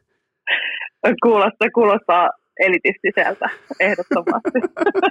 mä, mä oon tehnyt mielenkiintoisia pohjatöitä liittyen sun, sun tota, koska selkeästi. Mä, mä, mä, tykkään sellaisista vieraista, jotka on, joista on jonkin verran tehty niinku laadukkaita feature-juttuja, niin tota, sieltä löytyy erittäin tällaisia, toi oli mun mielestä hieno toi 90-luvun tenniskenttätreffit, se on mun mielestä, se, jos ei siihen niinku päälle voi valaa sitten pitkäaikaista suhdetta, niin minkä päälle? Niin, se on hyvä kysymys. Joo, todellakin. Tenniskentällä tavattiin eka kerran miehen kanssa ja ever since ollaan oltu yhdessä. Se on kyllä, se, se, se on Sieltä kova. se kaikki lähti. Hyvä. Tota, seuraava lämmittelykysymys, tai siis vapaiden harjoituksien kysymys kuuluu näin, että sähän on tunnetusti innokas laulamisen harrastaja, niin voidaanko sun nyt kans, yhdessä sun kanssa kasata nopea top kolme sellaisista kappaleista, joita on yksinkertaisesti pakko laulaa hetken mukana. Kyllä sä tiedät vaikka autoradiossa tai oot jossain matsissa tai jossain, niin sieltä tulee joku biisi, niin on pakko lähteä vaikka kertosäkeeseen mukaan. Niin tuleeko sulle tällaisia biisejä mieleen, koska mä tein mun oman top kolmosen. Mä voin heittää sen tähän alle. Sä saat sen aikaa pohtia omaa, niin käykö tällainen, niin käykö tällainen jako? No, sopii hyvin. Mulla, mulla just, jostain syystä just nyt tällä hetkellä on Vesamatti Loirin tuomittuna kulkemaan. Siihen on, siihen on vain tällä hetkellä pakko lähteä orastaen mukaan. Sitten mulla on Aviciin äh, The Nights ja sitten on vielä Queenin Innuendo, jota mä en tällä hetkellä oikeasti tiedä, mistä se tulee, mutta tuossa on mun top kolme just nyt, just tällä hetkellä. Jos se tulee jostain radiosta, niin mä hyppään kyllä mukaan. Niin, niin onko sulla tällaisia niin kuin pakkokappaleita, joihin on vaan yksinkertaisesti lähdettävä mukaan? Apua. Tämä oli aika nopeasti tuli, vaikka sä sait eh, kertoa omasi ensin, mutta tota, mä tykkään aika paljon kuunnella niin kuin suomalaista, varsinkin autossa ja laulaa mukana. Eilen me kun ajettiin Belgiasta tai Spaasta tuonne Brysseliin, niin kuunneltiin Henkka Muhosen kanssa, mun kuvaajan kanssa, tota, Halo Helsinki ja laulettiin yhdessä mukana, mutta me laulettiin vähän kaikkia biisejä, mutta apua, mitä muuta tulisi nyt nopeasti mieleen tässä? No tuossa kyllä. Ää, mä osaan, No, no, niin, no, on kyllä, no, no on kyllä hyviä. Siis mäkin tota, itse asiassa kyllä Halo Helsingillä on useampi sellainen raita, mikä on pakko lähteä, lähteä tota, rallattelemaan mukana, joten tuon mä niin kuin allekirjoitan. Kyllä, ja sitten, tota, sitten mä oon aika paljon kuunnellut Keith Urbania viime aikoina, se on mun soittolistalla, niin siitä on niin kuin sellaista pientä country-rallatusta, mä tykkään laulaa mukana. Ja sitten, äh, mitä vielä? Apua. Niki on tartuttanut mulle Bruce Springsteen faniuden, niin sitä mä kans jonkin verran tota, kuuntelen ja laulan mukana. Mä oon semmoinen, että mä aina jämähdän samoihin. Mulla on yksi soittolista, jonka nimi on tällä hetkellä Chilling, ja mä kuuntelen sitä oikeastaan koko ajan joka tilanteessa, ja, ja siinä on melkein kaikki biisit semmoisia, mihin mä aika usein lähden mukaan, mutta Mun, mutta tota, en mä osaa nyt top kolmasta sanoa. Toi on, toi on aika, aika kova lista. Tuohon vaan niin kuin itse tuohon niin soittolista asiaa mun on pakko ottaa sen verran kantaa, että mä en ole lähtökohtaisesti edes luota ihmisiä, joilla on useampi soittolista kuin yksi. Kyllä, kyllä niin kuin yhdellä on pärjättävä. Oikeasti? Joo, kyllä ehdottomasti. Kun sä tuossa niin heti näytit tavallaan sun äh, vahvuuden, joka on se, että sulla on vain yksi soittolista ja sen nimi on Chilling. Ja, ja sillä mennään. Kyllä, ja se käy joka tilanteessa. Sitten mulla on myös training, joka on vähän sitten, siellä on Guns N' Roses ja muuta, mutta tota, vähän semmoista enemmän niin kuin juoksulenkillä tyyppistä. Okei, se, seuraava äh, renkaiden lämmityskysymys kuuluu näin, että sut tunnetaan todella tinkimättömänä valmistautujana sun työhön, sun ammattiin, vaikkapa F1-varikoilla, niin, niin miten nyt sitten urheilukästin kanssa, niin mikä oli valmistautumisprosessi? Uh, no mä en oikein osannut valmistautua. Mä niin mietin, että mistäköhän me puhutaan, kun sä laitoit mulle viestiä etukäteen, niin sanoit, että et voi luvata mitään, niin sitten mä rupesin jännittää vähän niin vielä enemmän. Että mä ajattelin, että no mä menen nyt vaan fiiliksellä. Että joskus mulle käy myös niin, että kun mä valmistaudun, niin mä valmistaudun vähän liikaa ja sitten asioihin tai sitten työtehtäviin ja sitten tavallaan ei osaakaan mennä sen fiiliksen mukana. Niin mä ajattelin, että nyt mä kokeilen ihan pelkkää fiilistä. No. ja luotan siihen, että se mitä on etukäteen tehty, se pitkä, pitkäaikainen äh, tota, tekeminen, niin riittäkö se tästä? Toivottavasti se riittää. No mi- miten muuten vaikka silloin tota, suurin piirtein kymmenisen vuotta sitten, niin, niin miten sä valmistauduit niihin, kun alkoi olla kahta miljoonaa katsojaa ja Tami on sun rinnalla, ja vielä kun oli Don Tami omassa ihan niin kuin ehdottomassa primissaan ja oli tunnettu todella värikkäistä, ei ainoastaan mielipiteistä, mutta myös niistä puvuista, niin, tota, niin, niin se, oli, se oli varmaan sulle kiikimuistosta aikaa. No oli ja sitten äh, jotenkin semmoinen ihan uuden lajin tekeminen, niin, niin se on tietenkin kiehtovaa, mutta sitten just sitä aina miettii, että miten siihen voi valmistautua oikealla tavalla, koska tietoahan on niin kuin saatavilla ihan loputtomiin ja historiaa voi tutkia loputtomiin, niin tavallaan, että osaa sen ne oikeat olennaiset asiat niin kuin poimia sieltä ja oppia. Ja tietenkin sit pitää myös luottaa siihen, että jos on urheilua seurannut, niin niin osaa myös, että se on sellaista myös tietojen päivittämistä osaltaan, mutta en mä ollut aikaisemmin tehnyt jääkiekkoa ja totta, totta kai sit se oli jännittävä paikka ja, ja suuri kunnia päästä tekemään sitä, mutta, mutta tota, ei sitä pystynyt ajattelemaan, onneksi en ajatellut, en tajunnut ajatella sitä, että tätä katsoo paljon miljoonat ihmiset näitä lähetyksiä, että et, mutta muistan silloin, kun mä, mä aloittanut aika, aikoinaan niin kun tulosruudussa ja ja sitten sain eri, ensimmäiset erikoislähetykset, mitä aloin tekemään, niin oli nyrkkeilyn parissa. Niin, niin sitten tavallaan siinä kävi ehkä se, että yritti opiskella sitä niin paljon, että yrittää itse esiintyä ikään kuin asiantuntijana tiedosta mattaan sitä, että yrittää esiintyä asiantuntijana, että munhan ei tarvitse tietää muuta kuin ne oikeat asiat. Tietenkin pitää ymmärtää tausta ja muuta, mutta mun ei tarvi esiintyä asiantuntijana. Mun pitää osaa kysyä asiantuntijalta ne oikeat asiat ja olla, äh, olla sillä lailla totta kai kartalla, että ymmärtää, mistä puhutaan ja mitkä asiat on relevantteja ja muuta. Mutta, mutta äh, se on aina jännittävä paikka ottaa uusi äh, laji haltuun ja opiskella sitä, koska sitten tavallaan just se, se tiedon määrä varsinkin nykypäivänä on niin valtava, että kaikkea saa kaikki on saatavilla, niin sitten se olennaisen poimiminen, niin se on se, niin kuin, mikä on tärkeää. Me mennään tuohon vielä tuohon niin ikään kuin sun, voisi sanoa tällaisen niin ammattisisältöön vähän tarkemmin tuossa tuonempana, mutta viimeinen lämmittelykysymys kuuluu vielä näin, että kumman ottaisit ennemmin mukaan autiolle saarelle, Valtteri Bottaksen kytkimen vai Lance Strollin? Apua. Autiolle saarellehan mennään niinku rauhoittumaan ja mennään yksin, niin ehkä mä tosin sen kytkimään, mä luulen, että sen kanssa olisi rauhallisempaa. Niin, toisaalta kyllä äh, Lansella on silmään rikas faija, että voi, et eihän niinku, sieltä tullaan jonkinnäköisellä niinku Elon Muskin kuuraketilla hakemaan sitten sieltä saarelta tarvittaessa, tota, että et, et, et se siinä olisi etuna ottaa tämä sun hyvä sydänystävä Lance Strollin mukaan. Kyllä, totta sekin. Olet oikein. Hyvä, mennään, mennään itse asiassa aika-ajo-osio, eli nyt hypätään vähän niin kuin lauantain kisapäivään, ja ää, sä, oot, sä oot ponnistanut sieltä Lamaajan Lovisasta kohti F1-sirkusta, niin, niin tota, koko uraa ei tietenkään, koko tarinaa mm, ei tarvitse tässä kohdin lähteä nyt perkaamaan, mutta se mua aina kiinnostaa sellainen, että, että milloin se uralamppu syttyy, milloin se vihreä valo syttyy, että hei, tämä on mun, että TV-työ, se on mun, ja, ja tämä on se, mihin, missä on mun intohimo, niin mikä oli suurin piirtein tämä prosessi? No musta on hauskaa ensinnäkin, kun puhutaan urasta, kun mä en itse ajattele tätä omaa tekemistä niinkään urana. Ura kuulostaa siltä, että tavoittelee aina jotain. Ja just itse asiassa viikonloppuna puhuttiin tästä aiheesta Nikin kanssa. Ja mä sanoin, että mä en ole koskaan niin kuin tavoitellut mitään. Että on tullut mielenkiintoisia työtehtäviä, jotka mä oon ottanut vastaan ja on ollut onnekas, että on saanut tehdä sellaisia asioita, mistä tykkää. Mutta se, miten mä päädyin televisiotöihin, niin sitäkään en tavoitellut mitenkään, että, että lukiossa mietin, että mikäköhän voisi olla mun juttu. Ja sitten mä tykkäsin aina kirjoittaa tosi paljon. Ja sitten kun mä olin urheilulukiossa Mäkelän rinteessä, pelasin silloin jalkapalloa, niin sitten mä mietin, niin että mikä voisi olla sellainen juttu, mitä voisi itse alkaa tekemään. Että jotain liikuntaa tai urheiluun liittyvää ja sitten tykkäsin kirjoittaa. Ja tuntui, että kaikki meni vaan kauppikseen, oikeikseen tai valttikkaan. Ja se ei, niin kuin, tai lääkikseen ja se ei itsestä tuntunut niin kuin, ehkä semmoisilta omalta jutulta.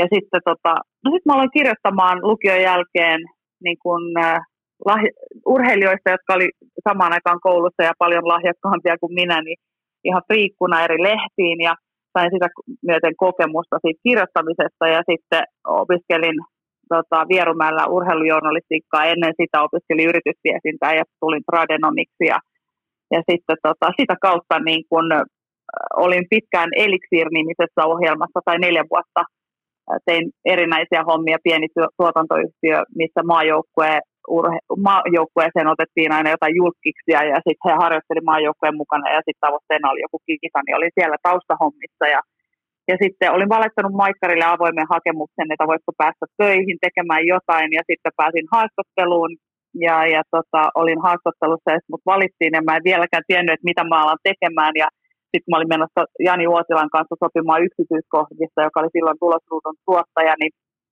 niin että mitä mä alan tekemään siinä urheilun puolella. Ja ajattelin, että varmaan pääsen aloittamaan jostain niin kuin nettijuttujen kirjoittamisesta tai jotain muuta. Ja, ja sitten silloin sanottiin, että me tarvittaisiin huomenta Suomeen tulosruutuun ankkuria, että kiinnostaisiko semmoinen. Mä en ollut koskaan aidosti ollut niin kuin ajatellut, että mä olisin, mä olisin semmoisessa roolissa tekemässä urheilutoimittajan työtä, että sitten vaan siitä se lähti ja sitten on tullut kaikki makeita juttuja, mitä on saanut tehdä matkan varrella ja opinut koko ajan valtavasti, että, että on ollut kyllä tosi tosi onnekas, että on saanut tehdä näitä juttuja. Ja silloin kun olin Elixiirissä töissä, niin silloin silloinen tuottaja siellä sanoi, että älä vaan hakeudu uutismaailmaan, että, että sä et ehkä kestä sitä stressiä. Ja nyt musta tuntuu, että jos joku mulla on vahvuus, niin nukkuminen ja stressin sietokyky. Että onneksi en, en lannistunut siitä.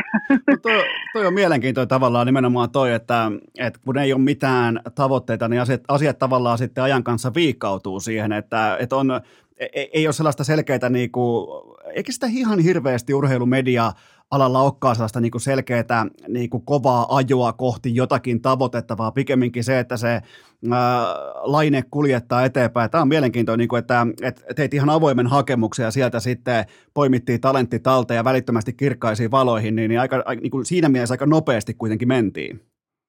Niin, kyllä joo. Ja nyt sitten kun vaihdoin, vaihdoin tota kanavaa noiden F1-oikeuksien mukana, niin niin oli hauska, kun Tatu Lehmuskallio, joka oli myös mua rekrytoimassa silloin 2008 Maikkarille, niin soitti, että, että nyt, kun, nyt kun ollaan jo menty 14 vuotta lähes eteenpäin, niin hän voi sanoa, että silloin kun sä aloitit, niin aika moni tuli sanomaan hänelle, että tosta ei kyllä tuu ehkä mitään, että, että, tota, että en ollut ehkä kovin uskottava ja vakuuttava silloin alussa. Ja sitten Tatu omien sanojensa mukaan sanoi, että no annetaan nyt vielä vähän aikaa. Ja ilmeisesti jotain sitten on tapahtunut, kun on näin pitää saanut tätä tehdä.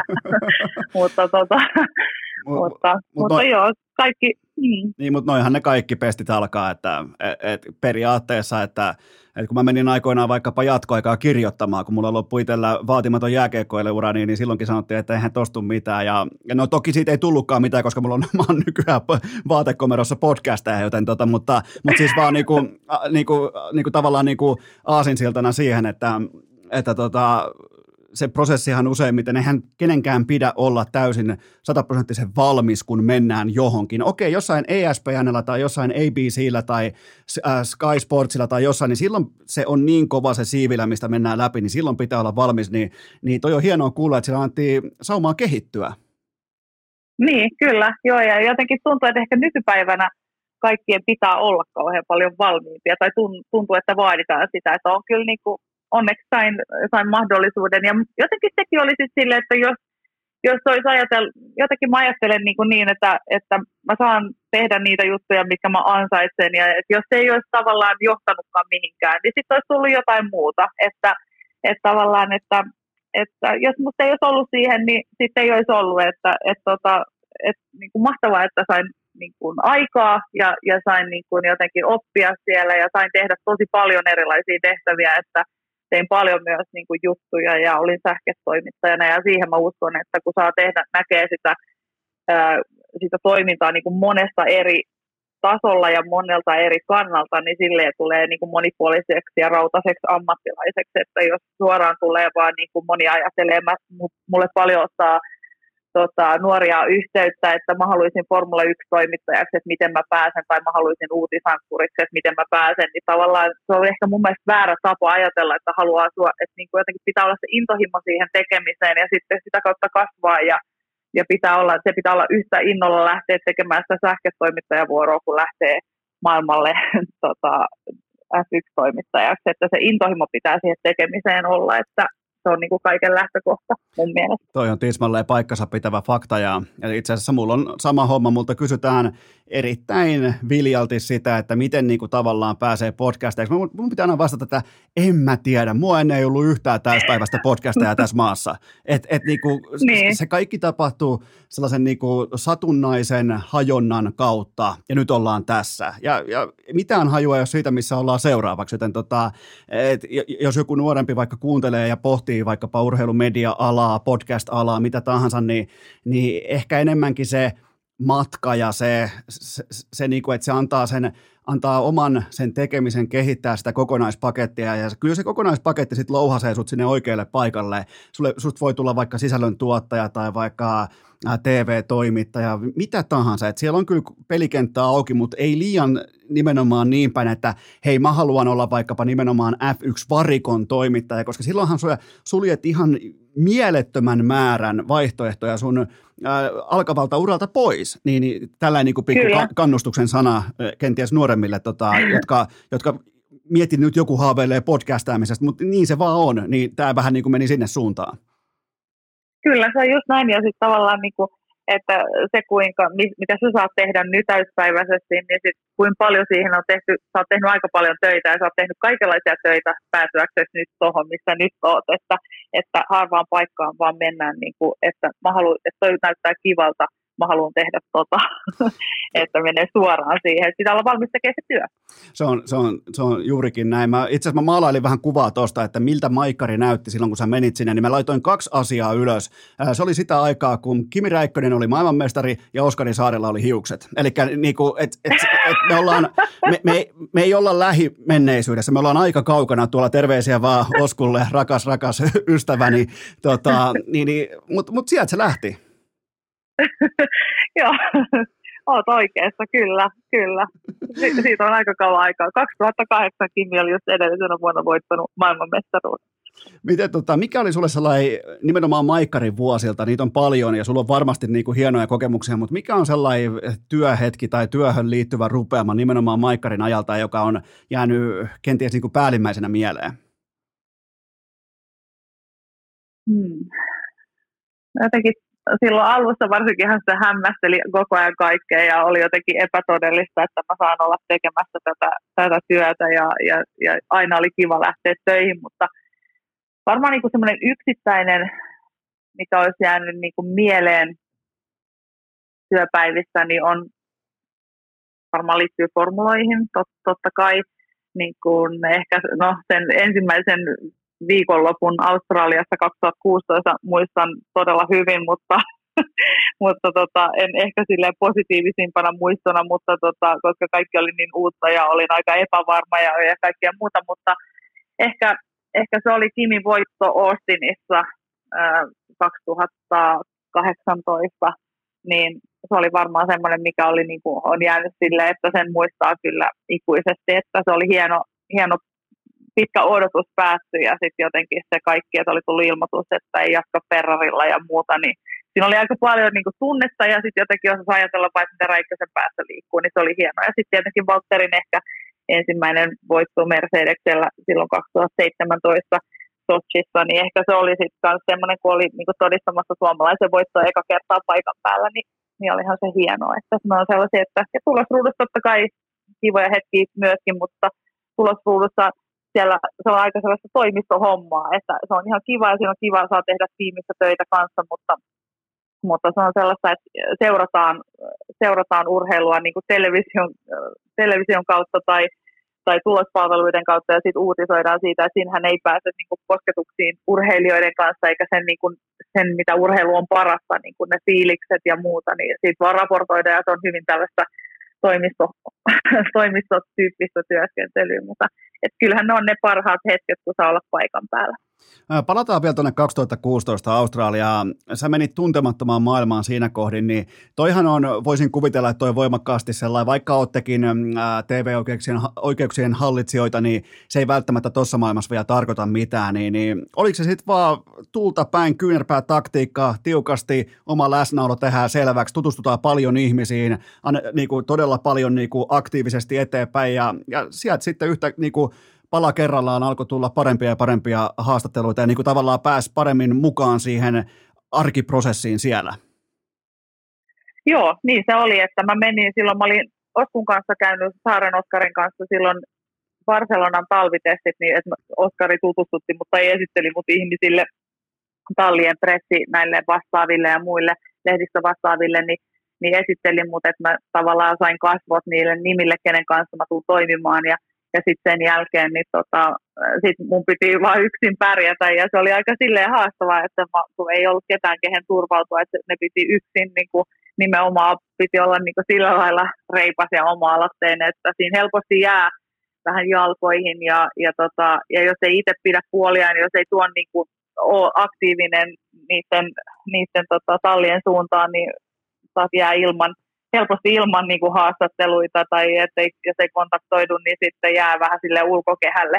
Et se on kuitenkin aika semmoinen, että vaikka kaikki on niin kuin ikään kuin yhtä suurta perhettä, mutta kyllä siinä pitää olla sille aktiivinen ja, ja tota, ettei jää sitten kaikesta ulkopuolelle. Ja sitten silloin me tehtiin vielä sellaista Formula Sirkus nimistä ohjelmaa, joka oli tämmöinen vähän niin kuin makasiiniohjelma, joka aina viritti ihmiset maikkarilla siihen kisaviikonlopun tunnelmaan ja tuotiin vähän enemmän niitä taustoja ja muita, niin jotta sai siihen myös materiaalia sitten niiden kuljettajien kanssa vähän rennompaa matskua, niin, niin oli, tota, oli hyvä olla hyvissä väleissä tiimien kanssa, mutta tota, pikkuhiljaa se just lähti, että ehkä se mun aikaisempi työ lentoemäntänä niin opetti sen, että mä on, en ole ikinä oikein pelännyt lähestyä ihmisiä, mulla on helppo mennä sitten ja mennä jutelemaan tuntemattomien kanssa, että, että se oli ehkä semmoinen asia, mikä, mikä mua auttoi siinä kohtaa. Ja sieltä, sieltä varmaan lentoemännän uralta, sieltä varmaan tuleekin sellainen tietty, niin kuin, miten voi sanoa, vilpitön iloisuus ja sellainen lämpö. Se, se, he, niin kuin, se tulee ainakin näin TVn katsona, se tulee aika niin kuin selkeästi ilmi sun, sun työstä. Kiitos.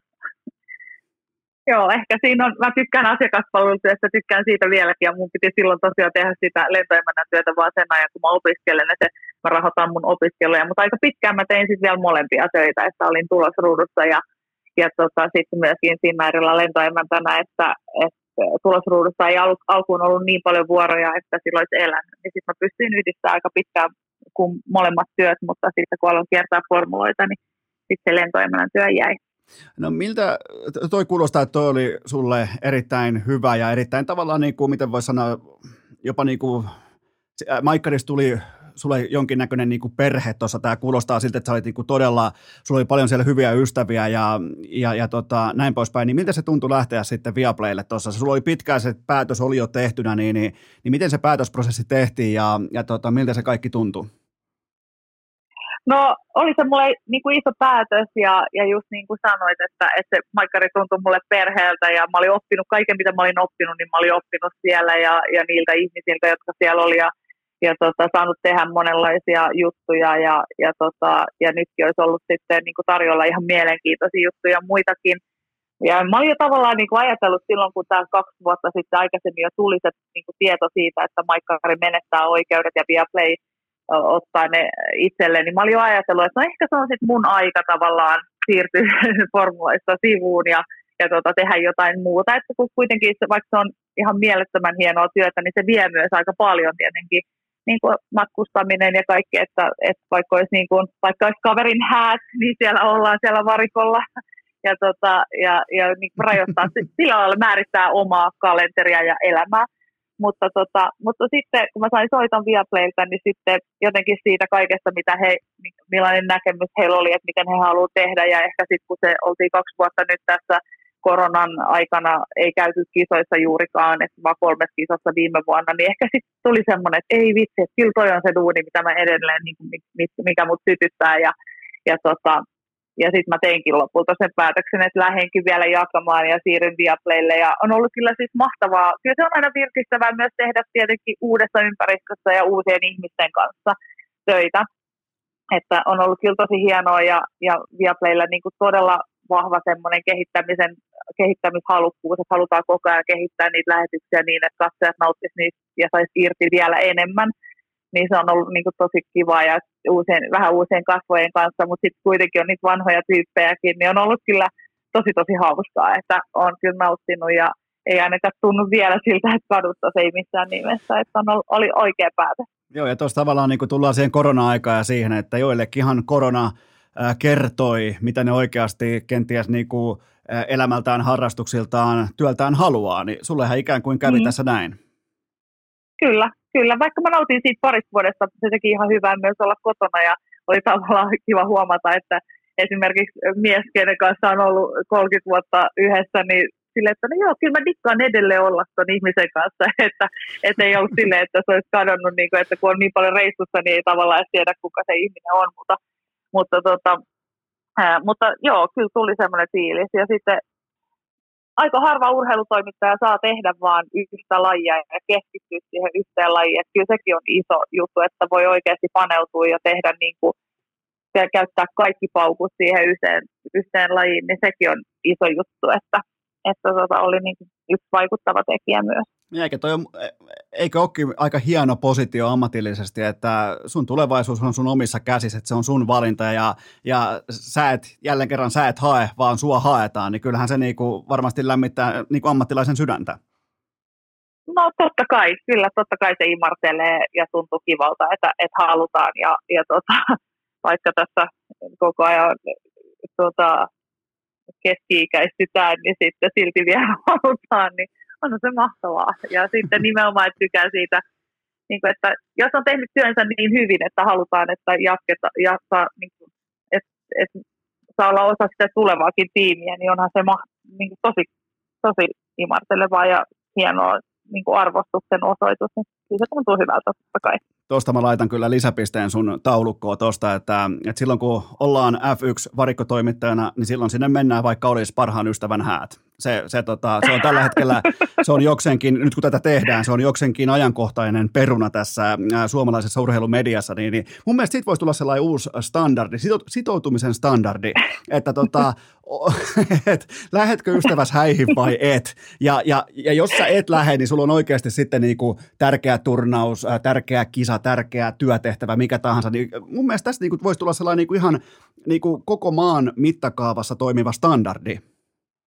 Kyllä, kuinka sitoutunut olet. Just näin, joo, että se on, niinku se, se on se riittävä sitoutuminen, kun jättää hyvän ystävänsä häät väliin. Vaikkapa kesken jääkiekko, ihan siis hatusta heitettynä, vaikka kesken turnauksen, mutta, mutta tota, toi, oli, toi oli hyvä ajankohtainen viittaus. Mutta toi on kiva kuulla tavallaan toi prosessi ja toi, että miten toi kaikki, kaikki tota, pala kerrallaan ilman mitään kiipeämistä tai tavoittelua tai kaahaamista tai sellaista niinku, että minulle nyt äkkiä tänne kaikki, niin toi on hienosti niinku kun näkyy siellä nyt, kun katsoo vaikkapa sunnuntaisin äh, formuloita, niin siinä sun, sun työssä näkyy sellainen tietty niin kuin harmonia ja rauhallisuus, että sä et, ole, niin kuin, sä et ole vakuuttamassa siellä ketään. Niin se varmaan pohjautuu nimenomaan tähän, että sä oot ottanut rauhallisia steppejä ja sä et ole koskaan vääntämällä vääntänyt itseäsi mihinkään väkisin tai asettanut mitään tavoitteita, niin, niin, niin nyt niitä hedelmiä keräillään. Niin, niin, en mä tiedä. Niin, varmaan se sitten on niin ja kiva, jos se näyttäytyy myös siltä, mutta tota, en mä tiedä, jotenkin, jotenkin musta se niin kuin, että mä en ole, en ole, kun sä sanot, että mä en ole vakuuttamassa, että se näyttäytyy siltä, että mä en ole vakuuttamassa siellä ketään, niin jotenkin mä, tässäkin duunissa mä ajattelen, että me ollaan asiakaspalvelijoita, asiakaspalvelijoita ja meidän tehtävä on, niin kuin, tämä nyt ehkä kuulostaa kahdelta hurskastelulta, mutta mä aidosti miet, ajattelen sen niin, että meidän tehtävä on tehdä, tuoda, välittää katsojille niitä tunnelmia ja sitten se, tehdä se katsojalle mahdollisimman helpoksi seurata ja ymmärtää, että mitä tapahtuu ja tuoda niin kuin paljon, paljon niin kuin sitä, mitä me ollaan havaittu sieltä, koska niin kuin tiedetään, tietoa saa joka paikasta niin kuin mistä tahansa netistä ja kaivettua muuta, mutta tavallaan niitä tunnelmia ja sitä fiilistä ja sitä, mitä meidän niin kuin, mitä havaintoja tehdään tai jutellaan kuljettajien kanssa ja mikä fiilis meille siitä jäi ja, ja tota, ja muuta, niin, niin se on niin kuin se tärkein juttu. Ja, ja ei, me ei olla siellä esittelemässä me toimittajat eikä, eikä selostajat tai asiantuntijat niin kuin itseämme, vaan ollaan, ne on, ne on niitä supersankareita ne, ne, tota, ne kilpakuljettajat. Ja, ja se on se tärkein asia siinä. Ja, ja tuoda niin kuin niitä niitä ja heidän ominaisuuksia ja niitä fiiliksiä ja niitä asioita, tai esimerkiksi nyt Case Alonso Piastri, niin kuin mikä on nyt kuuma peruna ollut viime viikolla, niin tuoda niin kuin se kaikki kaivaa sieltä, mitä me tiedetään siitä ja mikä se meidän fiilis on siitä, että katsojat olisivat mahdollisimman hyvin kärryillä ja perillä, että mitä tapahtuu. Se on tismalleen näin. Hypätään osakilpailun pari, eli nyt alkaa tulla sitten ihan random, random kysymyksiä, sellaisia kysymyksiä, jotka mua kiinnostaa. Mua ei siis, tässä kohdin mä en, ole, mä en kanna siitä taakkaa, että kiinnostaako kuuntelijoita, mutta mä, mä aina tykkään sitä, kun tulee joku sellainen, joka on käynyt sellaisissa paikoissa, mistä me fanit täällä, mistä me TV-katsojat voidaan vaan haaveilla, niin kuin vaikka F1-varikot, kaikki nämä, niin, niin tota, hypätäänkö osakilpailun pariin? Joo, let's go. Okei, aloitetaan sillä, että sulla on jokin mystinen kyky, ehkä jopa tällainen niin kuin shamaanin kyky saada Kimi Räikkönen puhumaan, niin kerrohan, miten se tapahtuu? onko, Esko, onko? No kyllä, kyllä se aika hyvin tulee mun mielestä, koska ainakin, mä, mä, mä, mittasin muun muassa viime kauden lopussa, niin tuliko ainakin kolmesti tuli yli neljällä, neljän sanan lauseita, joten tota, et kyllä siellä niin kuin jotain on. Okei, no kiva. No äh, on totta, että Kimille, niin kuin alussa jo puhuttiin, että ei voi antaa mahdollisuutta vastata kyllä tai ei, sillä hän käyttää sen mahdollisuuden ja vastaa kyllä tai ei, jos semmoinen on. Mutta tota, että välillä se on ihan niin kuin, mä aina mietin sen, että mä aina yritän miettiä sen, että miten hän niin kuin, mahdollisesti voisi vastata ja joskus se kysymys saattaa olla, niin kuin, että pitää ajatella se niinkin yksinkertaisesti, että että, tota, että kysyy vain, että voitko itse analysoida kisasi, koska tota, jos kysyy jotain muuta, niin sitten sieltä ei välttämättä tule, niin silloin mä huomasin, että aika usein saa parhaan vastauksen, vaikka on hyvin yksinkertainen kysymys, ja se saattaa niin tuntua itsestä hölmöltä, että mä kysyn niin yksinkertaisen kysymyksen, mutta silloin hän tavallaan saattaa, ää, tai yleensä puhui enemmän kuin, kuin monesti muuten, että, tota, että ja sitten tavallaan ehkä miettiä sitä, että ää, oikeastaan kaikkien kuljettajien kanssa, oikeastaan kaikki kuljettajat on aika isoja egoja, ja sitten niin heidän kanssaan pitää toimia niin, että pitää miettiä, että miten kullekin kuljettajalle asettelee sen kysymyksen, että jollekin toiselle kuljettajalle voi asetella ihan toisella lailla, kun sitten taas toisen kanssa pitää miettiä tarkoin, miten,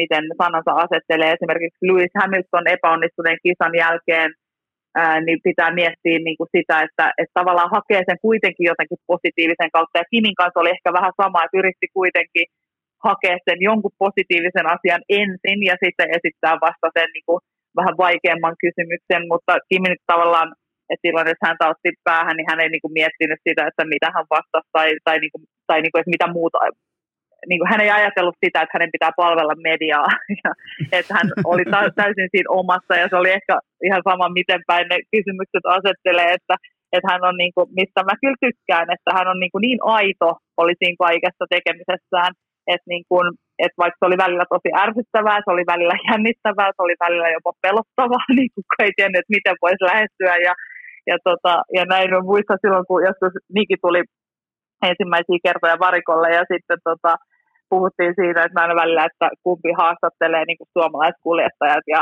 ja sitten oli Nikin vuoro tai me sovittiin, että Niki menee ja sitten Niki sanoi okei, okay, ehkä siinä oli puolet vähän leikkiä, mutta niin kuin että apua, mulla on ihan maha kipeä, kun mua jännittää niin paljon. Mennä haastattelemaan räikköstä.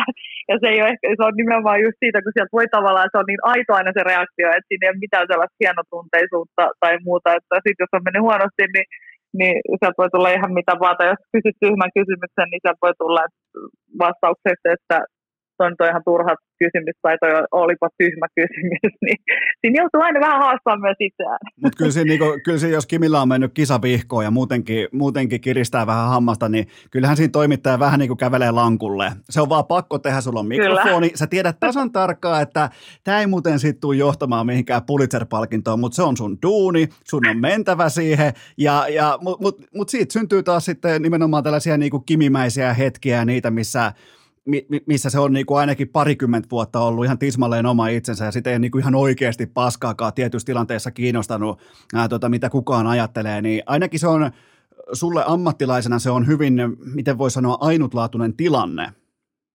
Kyllä, kyllä. Joo, ja sitten tavallaan katsojatkaan ei odota siinä ehkä mitään suurempaa. Kaikki enemmänkin mä saatoin saada viestejä, että jos Kimi vaikka keskeytti tai jotain, se ei mennyt kovin hyvin, niin niin kuin saatoin saada joltain viestejä Instagramin kautta tai Twitterin kautta tai muuta, että hei Jamie Kimin haastattelu ja jännittävää nähdä, mitä Mervi saa Kimistä irti, että se oli tavallaan kaikki ihmiset ja katsojatkin tajus niin kuin sen, että että toi on haastava paikka. toi on kyllä hyvä seuranta silleen, että jos Kimil menee joku, joku, tota, joku turistikuski ajaa sen kylkeä vaikka lopussa ja tietää, että se siitä, siitä tietenkin sitten kimmastuu, niin sitten alkaa seuraava seuranta on se, kun on suomalaiskuljettaja tai tähtikuljettaja ulkona, niin seuraava seuranta on sitten se, että, että mitä, mitä Mervi saa irti Kimistä. Niin, niin. Mutta mut siis, mut siis lopultahan toi on kaikki viihdebisnestä. Jos se viihdyttää katsojaa, fania, niin tavallaan siinä ollaan kuitenkin niin kuin oikealla asialla. Nimenomaan kyllä, ja kyllähän niin kuin jengi dikkaa Kimiä edelleen, ja tavallaan kaikki se semmoinen, mitä hän oli ja, ja on siinä lyhytsanaisuudessa ja kaikkea, niin se on viihdyttävää. Ja siihen suomalainen mies ja miksei nainenkin pystyy hyvin niin kuin samaistumaan siihen niin kuin tavallaan siihen fiilikseen ja, ja, ja tota, siihen lyhytsanaisuuteen ja, ja jotenkin se on, niin kuin, sehän on se Kimin juttu ja semmoinen tavallaan aina oma itsensä. Ja sitten monesti kun ulkolaiset kollegat ajattelee, että ne, ne usein sanoo, että kai se suomeksi puhuu enemmän kuin englanniksi. Nyt mä no eh, itse asiassa se saattaa olla jopa toisinpäin, että välillä tuntuu, että niin kuin englanniksi puhuu pidempiä vastauksia kuin suomeksi, mutta...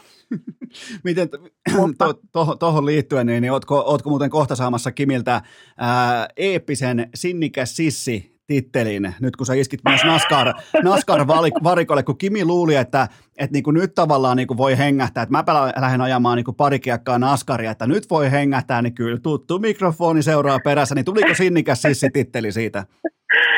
Ei tullut vielä, mutta siksi mä otin Vilanderin sinne esiliinoksi, että me oltiin yhdessä, niin vähän pehmittämään sitä, että jos Kimi luuli, että, että pääsee meistä eroon, niin ei päässytkään, mutta siihen liittyen, niin vitsi, oli kyllä makea seurata siis itse NASCAR-tapahtuman niin kuin itsessään ihan mielettömän viihdyttävä tapahtuma ja, ja makea, makea, tota, makea osakilpailu siellä Watkins Glenissä ja sitten oli hienoa nähdä, miten paljon Kimi nautti siitä. Että mä luulen, että varmasti nähdään vielä uudestaankin. Okei, eli sun ennuste on se, että Kimin NASCAR-ura ei ole tässä vielä. No ihmettelisin, jos olisi, koska jotenkin niin paljon nauttia, koko perhe nautti siitä ajasta siellä varikolla ja jenkeissä ja, ja jotenkin se, niin kuin miten paljon rennompaa se kaikki on siellä, niin, niin, tota, niin kuin näytti siltä ja, ja niin kuin Kimi sanoikin, että oli hauskaa ja, ja, ja nautti selkeästi siitä, niin niin tota, uskon, että jatkoa seuraa. En tiedä siis todellakaan, mutta uskoisin niin. Ai että mä näen jo, mä näen jo iltapäivälehtien lööpit netissä, siellä lukee, että Mervi Kallion, Mervi Kallion eeppinen ennustus Kimi Räikkösen uralle. Urheilu, oikein kreditoidaan jopa urheilukästiäkin. Mitä ne muuten kiertelee viimeiseen asti, mutta se on tos kohdin pakko. Mutta tota, tossa, et, et, mut, mut, Ky- kyllä jos se sinne toistamiseen vielä menee ja sä meet kanssa, niin kyllä silloin viimeistään puhutaan sinnikkäästä sissistä. Kyllä, sisupuukko pitää saada sitten viimeistään, kyllä. Ei, ei, ei, onko sulla muuten, onko sulla Kimin äh, henkilökohtaista WhatsApp-numeroa? Jos on, niin voitko liittää sen mukaan tähän puheluun, niin katsotaan kauan se pysyy jousilla. Joo. Joo. Ei, ei, ei, ei, vaikka olisikin, niin älä, älä missään nimessä liitä, koska siinä, tota, se, se, se, se, se, ei palvele meistä ketään, mutta ää, seuraava... Me kaikki pohd... olemme oppineet, että ei kannata jakaa mitään, mitä ei halua median näkevän. Se on, se, on, se on just näin, se on tismalleen näin ja, tota, ja muutenkin, muutenkin, jos jollain jotain on, niin, niin ikinä ei pidä antaa, antaa tota henkilökohtaisesti annettuja mitään tietoja kellekään. On sitten tuollainen vakava ammatti niin kuin sulla, on sitten vitsimpi ammatti kuten mulla, niin se pätee. Siinä tavallaan niin kuin ollaan kaikki niin kuin samaa venettä kuitenkin, vaikka mä en niin kuin toimi niin sinällään median tai journalismin parissa, niin siinä, siinä ollaan samassa veneessä. Kyllä. Okei, seuraava pohdinta nimenomaan tähän, niin kuin mitkä asiat mua kiinnostaa, niin Valtteri Bottas. Eikö olekin mahtava nähdä tämä uusi Bottas, tämä, joka mara, makaa purossa perse paljana, niin mun mielestä tätä Bottasta on todella helppo fanittaa, koska mun on pakko myöntää, että Mersun aikoinaan tietyissä tilanteissa, niin alkoi olemaan jotenkin todella vaikeaa löytää tästä nastolalaisesta pojasta jonkinnäköisiä niin kuin mielenkiintoisia tulokulmia. Nyt yhtäkkiä, ihan kuin uusi kaveri, niin tota, miltä näyttää sieltä niin kuin, ää, tavallaan aidan tolta puolen?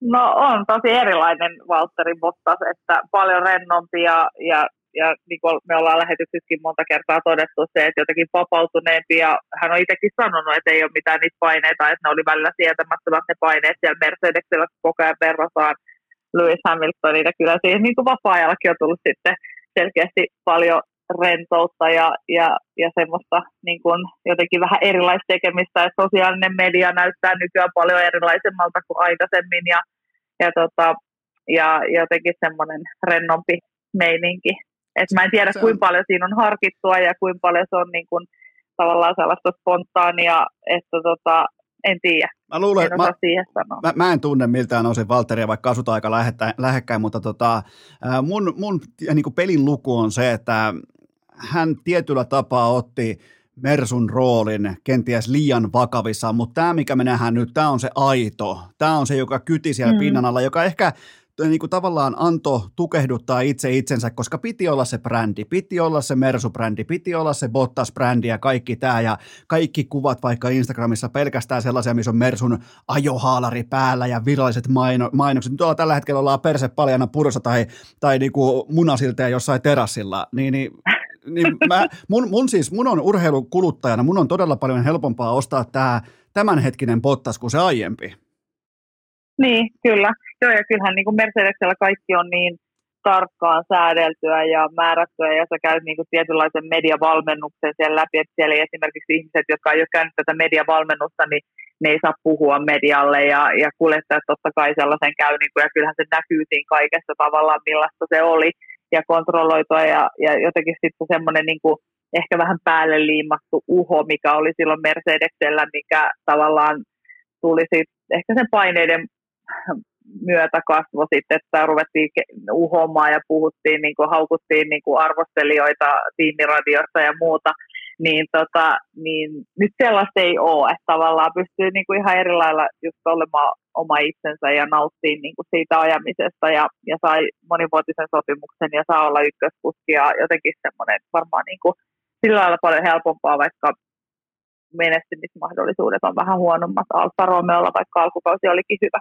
Mun mielestä Bottas on, vaikka on ihan sinne melkein pyramidin huipulle saakka päässyt omassa ammatissaan, niin mun mielestä Bottas on siitä loistava esimerkki nuoremmille urheilutähdille, että et, olkaa kuitenkin niin kuin viimeiseen saakka omia itseänne, antakaa palaa. Nyt vaikka viimeisimpänä esimerkkinä Kalle Rovanperä, niin, niin aika varmaan pohti Toyotan brändiä ja omaa brändiä ja Red Bullia ja kaikkia näitä, mutta nyt tällä kaudella niin herra jumala, miten siellä painetaan niin kuin kieliposkessa ja tulee, tulee tällaisia puujalkavitsejä, niin, niin mulla on sellainen tuntuma, että vaikkapa Rovanperä on ottanut Pottaksesta mallia, että hei, ei tämä niin vakavaa ole.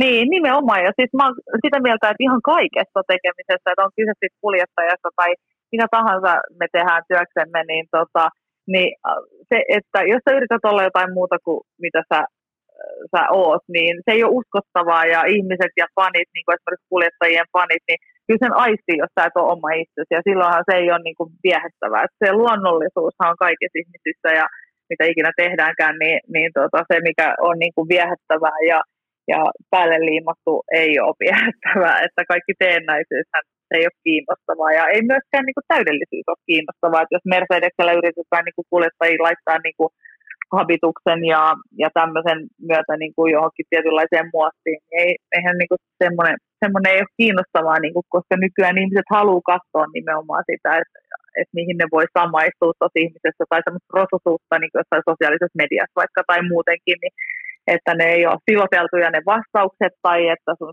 some ei ole niin kuin siloteltua, niin, niin kaikki semmoinenhan on kiinnostavaa. No, niin, siinä on tavallaan niin kuin se, se, se, jako, että jos se on siloteltua ja se on brändi ohjattua, niin silloin sun pitää voittaa seitsemän maailmanmestaruutta. Että se on niin kuin, Kyllä, että silloin sä oot kiinnostava, mutta mitä tahansa sen alle, niin sä va- vaivut sellaiseen niin kuin harmauden massaan.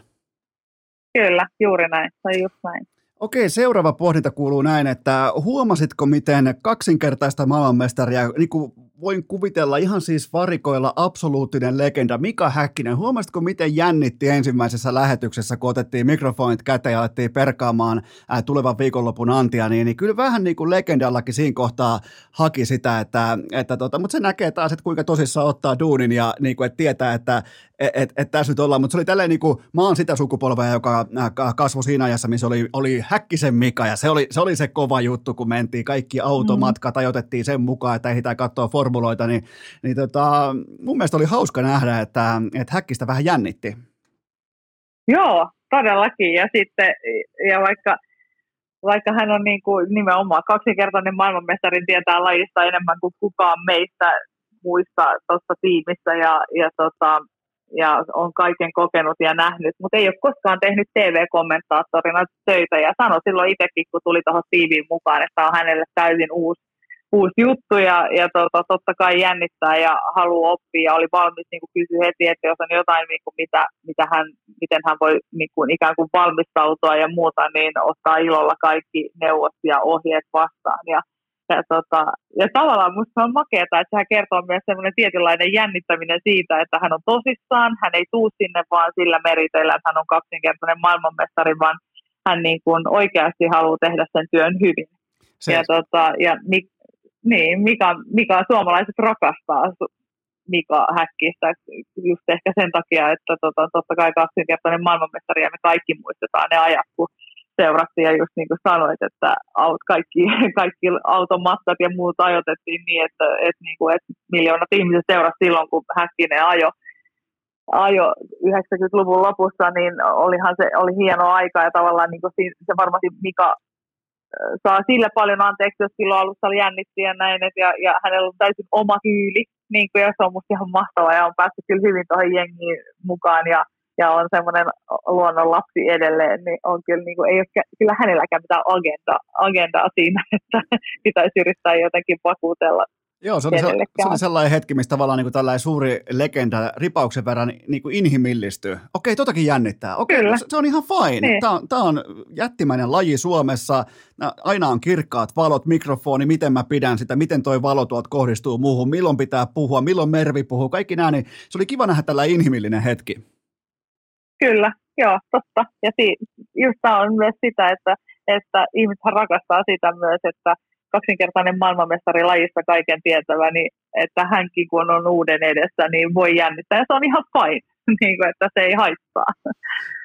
Seuraava pohdinta kuuluu näin, että tota, sieltä sisältä käsin, kun sä arvioit F1 tämänhetkistä sirkusta, niin aistiiko sieltä tätä Netflix-huumaa, koska muun muassa vaikka Miami oli ihan älytön meininki, siellä oli Drake ja LeBron James ja Tom Brady ja kaikki, niin, niin tota, jotenkin tuntuu, että Netflix on tehnyt sellaisista kuljettajista, jotka ei välttämättä tulostaulukon mukaisesti ää, nauti kirkkaimmista parrasvaloista, niin se on tehnyt niistä suorastaan legendoja. Joten miten sä katsot sisältä käsin tätä niin sanottua Netflix-huumaa? No kyllä se on vaikuttanut tosi paljon ja miten se näkyy myöskin isosti on se, että tallipäälliköistä on tullut isoja rokkitähtiä myös, varsinkin Günther Steiner, Christian Horner, Toto Wolf, ja, ja oikeastaan melkein kaikki muutkin, niin tota, kaikista on tullut semmoisia, niin kuin ihmiset tunnistaa ja pyytää myös tallipäälliköiden ni, nimmareita ja sel, ottaa selfieitä heidän kanssaan. Ja, ja tavallaan musta tuntuu, että, että kyllähän kuljettajatkin tietyllä tavalla nauttii siitä huomiosta, totta kai varsinkin, jotka ei ole näitä ihan superstaroja, jotka on saanut sitä huomiota Netflix-sarjan kautta, niin kyllä nämä tallipäällikötkin niin kuin osa nauttii siitä. Ja he, parhaimmat osaa sen hyvin käyttää myös hyödykseen, että joku haastalli, niin ää, ei varmasti olisi niin tunnettu ja, ja Günther Steiner, jos ei olisi mukana ollut niin, niin kuin merkittävästi siinä Netflix-sarjassa ja jotenkin ollut niin suorasanainen ja semmoinen kuin hän oli siinä, niin ei varmaan olisi haastalli saanut sellaista PR, että se oli kyllä niin kuin, se, se fiksusti käytettynä, niin, niin tota, sitä voi käyttää myös tosi hyvin hyödykseen noin pienemmät tiimit, että Joo, ja, et, tota, kyllä se näkyy siellä. Ja nimenomaan toi, että ketkä niin kuin osaa ottaa siitä momentumista, ketkä ensinnäkin aistii sen ja uskaltaa ja osaa ottaa siitä edun puolelle. Ja muun muassa vaikka Red Bullin tallipäällikkö, niin, niin hän teki ihan kokonaisen podcast-kiertueen Jenkeissä. Hän oli saatavilla kaikille, kaikkiin isoihin sekä lifestyle- että uh, urheiluaiheisiin podcasteihin. Ja sitä ennen Kyllä. voisin väittää, että kukaan näistä, vaikkapa Pardon My Take, joka on suurin urheilupodcast Amerikoissa, niin, tota, niin, niin ei varmaan ollut ikinä puhunut F1 sanaakaan ennen sitä, kun tämä Netflix-sarja tuli. Just ja sitten kun alkoi tulemaan, Red Bull tarjosi, niin kuin, että täältä tulisi, täältä tulisi tallipäällikkö, täältä tulisi Verstappen, niin täältä tulisi ää, Peresiä, niin, niin johan alkoi olemaan F1-sisältöä, nimenomaan Red Bullin ää, niin kuin tavallaan agenda edellä, niin siis todella fiksusti pelattuja niin kuin kortteja pöytää. Kyllä, ja se on just ehkä tuonut niin kuin sen, että, että aikaisemmin kun Formula 1 oli kaikki kunnia Bernie Ecclestonille, mutta hänen aikakaudellaan niin kaikki oli hyvin suljettuja, suljettua ja rajoitettua, niin nyt niin kuin tavallaan tiimit on ymmärtänyt sen, että tarjotaankin enemmän, että meillekin tulee jonkin verran niin kuin pienemmiltä talleilta varsinkin niin tulee, niin kuin, että hei, että me tarjottaisiin teille tällaista, olette kiinnostuneita, kun aikaisemmin se oli niin kuin sitä, että piti ruinata ja ruikuttaa ja voitaisiko mitenkään saada mitään, niin niin just niin kuin sanoit, että, että nyt niin kuin ymmärretään se markkina-arvo ja, ja varsinkin sitten kun ymmärretään, niin kuin, että Jenkeissä esimerkiksi isot markkinat, niin, niin sitten se, että kannattaa nähdä se vaiva ja tarjota niitä, niitä tallipäälliköitä ja kuljettajia sit niin kuin näkyville, että, että, että koska siellä että on todella isot markkinat. Että, ja kyllä sen huomasi, kun oli siellä niin jengi oli todella kiinnostunut myös Formula 1 ja Kimin ympärillä oli pöhinä ja kun ne kuuli, että me ollaan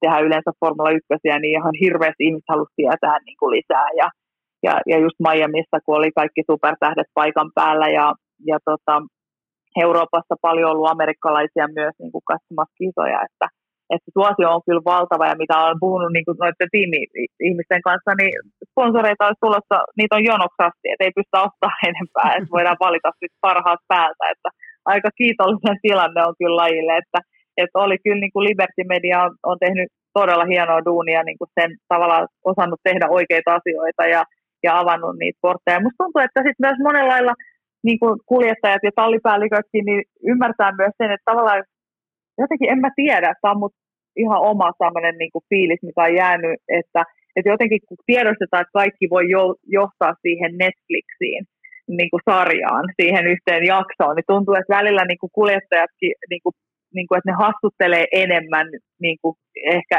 ehkä ei, ne var, ei ne varmasti ehkä ajattele, että tämä voi mennä Netflixiin, mutta, mutta tavallaan, että siitä on tullut nyt jotenkin silleen, että se Netflix on tuonut sellaista tietynlaista kepeyttä siihen kaikkeen, että joku Landon Norris niin lähes poikkeuksellista vitsailee jotain niin kuin ennen kuin alkaa vastaa sit niin kuin, niin, to, niin kuin kysymyksiin. Ja, ja, tota, ja tallipäälliköt saattaa vitsailla ja heittää jotain semmoisia hauskoja one-linereita, jotka ta- tavallaan niin kuin voisi helposti olla leikattavissa, niin kuin, että toi otetaan Netflix-sarjaan tai muuta, että, no, että on tuonut sen, sen, se fiilis on niin kuin erilainen Joo, siellä. Toi, on, toi kaikki käy järkeä, ne aistii sen, sen tavallaan uuden markkinan ja uuden fanin ja sen, mitä se uusi kuluttaja voisi kenties olla heistä kiinnostunut, niin, niin mun, mielestä, mun mielestä tämä on kaikki tervetullut ja tämä tekee F1 ainakin mun silmin paljon mielenkiintoisemman, koska kyse ei ole vain siitä, että tuleeko ekaksi, ekalla kerroksella komea kolari tai tuleeko suomalaismenestystä tai tuleeko, siellä on muitakin juttuja, mihin voi ottaa kiinni tälleen niin kuin ihan penkkiurheilina, niin se on tolle lajille ihan ehdottomasti suuri jättimäinen rikkaus.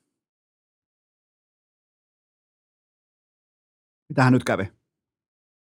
Nyt se, se katosit yhtäkkiä, nyt mä kuulen. No niin, ei, ei, mitä, mitä, mitä oleellista et, et missannut, ei tässä niinku, tä, tässä ei, tota, mä ihmettelin, että yhtäkkiä tuli hiljasta, mä ajattelin, että loppuksi mulla on niinku haastatteluaika, loppuko, loppuko ei, tota... ei, mä en tiedä mitä tapahtui, yhtäkkiä okay. se, mä vaan kuullut, se katkesi. Ei Joo. se mitään, mulla on, mulla on seuraava pohdinta ja se on se, että onko joku haastattelu joskus jännittänyt niinku tietyllä tapaa etukäteen, että oot vaikka joutunut öö, pidemmän aikaa sitä odottamaan, niin on ehtinyt tulla sellainen niinku odottava tai jännittävä fiilis, niin, niin onko joku tällainen supertähden kohtaaminen vaikkapa, jääkö, onko jäänyt joku tällainen mieleen?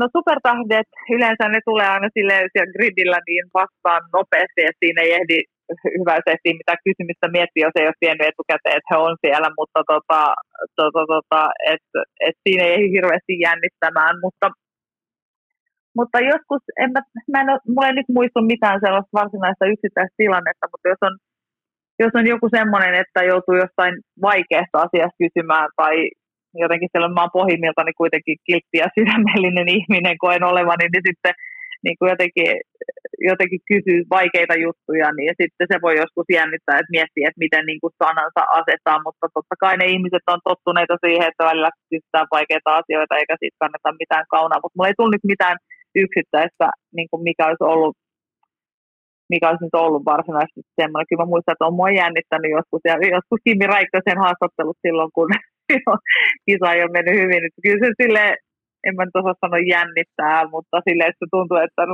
voisimme jotain muutakin tehdä kuin mennä haastattelemaan Räikköstä, mutta, mutta, tota, mutta toki se, niin kuin, ja se on ihan kiva, että jännittää välillä, että, että siinä joutuu itsekin vähän sitten karppaamaan ja miettiä eri lailla ja, ja tota, kai sekin, en mä tiedä, kai se jännitys on ihan ok. No mit, miten tämä tota, Roger Federer, se on sun suuri esikuva ja yksi suosikki urheilijoista, niin, niin, niin se, mm. sille ei ollut aikaa haastattelua, niin ihan tällainen nykyaikainen kysymys, niin pitääkö nyt urheilukästi ihan kylmästi laittaa Roger Federer canceliin?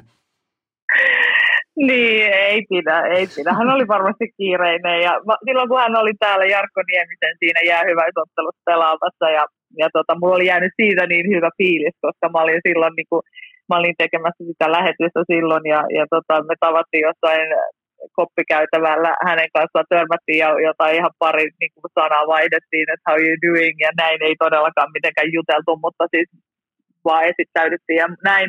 Ja hyvä fiilis silloin ja sitten mä jotenkin ajattelin, että menin hyvin itse varmana niin kuin haastattelemaan Roger Federeria, Federeria joka sitten kieltäytyi, niin se tuntui niin kuin siinä hetkessä, koska jotenkin on aina tottuneet aika usein saa ne ihmiset, joita haluaa, niin, niin sitten se oli jotenkin sellainen, että aha, okei, ei sitten. Oho, eikä... niin kuin esimerkiksi, niin.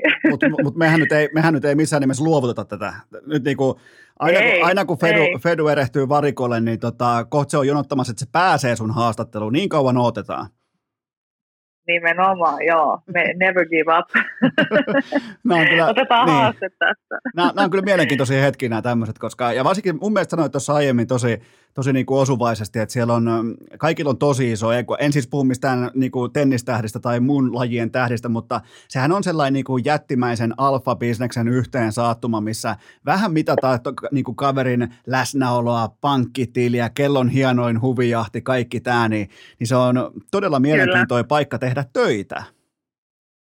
Oh, kyllä, kyllä, se on just näin, että, tota, että siellä on toinen toistaan isompia supertähtiä, on kyse sitten niistä kuljettajista tai sitten, sitten niistä ihmisistä ylipäänsä, ja, jotka siellä pyörii, ja, ja tota, valta on se, joka esittää siellä aika isoa roolia ja kenellä on sitä valtaa ja, ja, ja näin. Et se jotenkin tavallaan, kun oli NASCAR-kisassa, niin, niin tota, siinä, niin kuin, siinä tuli kanssa semmoinen, että täällä on jotenkin tuntuu, että tässä on tällaista niin kuin kunnon racing-meininkiä, ja, ja tota, semmoista oikein niin kuin jotenkin racing-henkeäkin, että kaikki tuli koko ajan kysymään meiltä, että onko se kaikki hyvin ja voidaanko me jotenkin jeesaatte, että yleensä olet täällä? Ja totta kai ne oli vaikuttuneita, että me Suomessa matkustetaan sinne saakka seuraamaan Kimiä ja oli innoissaan Kimin tulemisesta sinne ja muuta, että oli superavuliaita ja tuolla on sitten semmoinen ehkä vähän arrogantimpi ilmapiiri, mutta en mä tiedä, mä osaan jotenkin suhtautua siihen oikein ja ei jotenkin, mä oon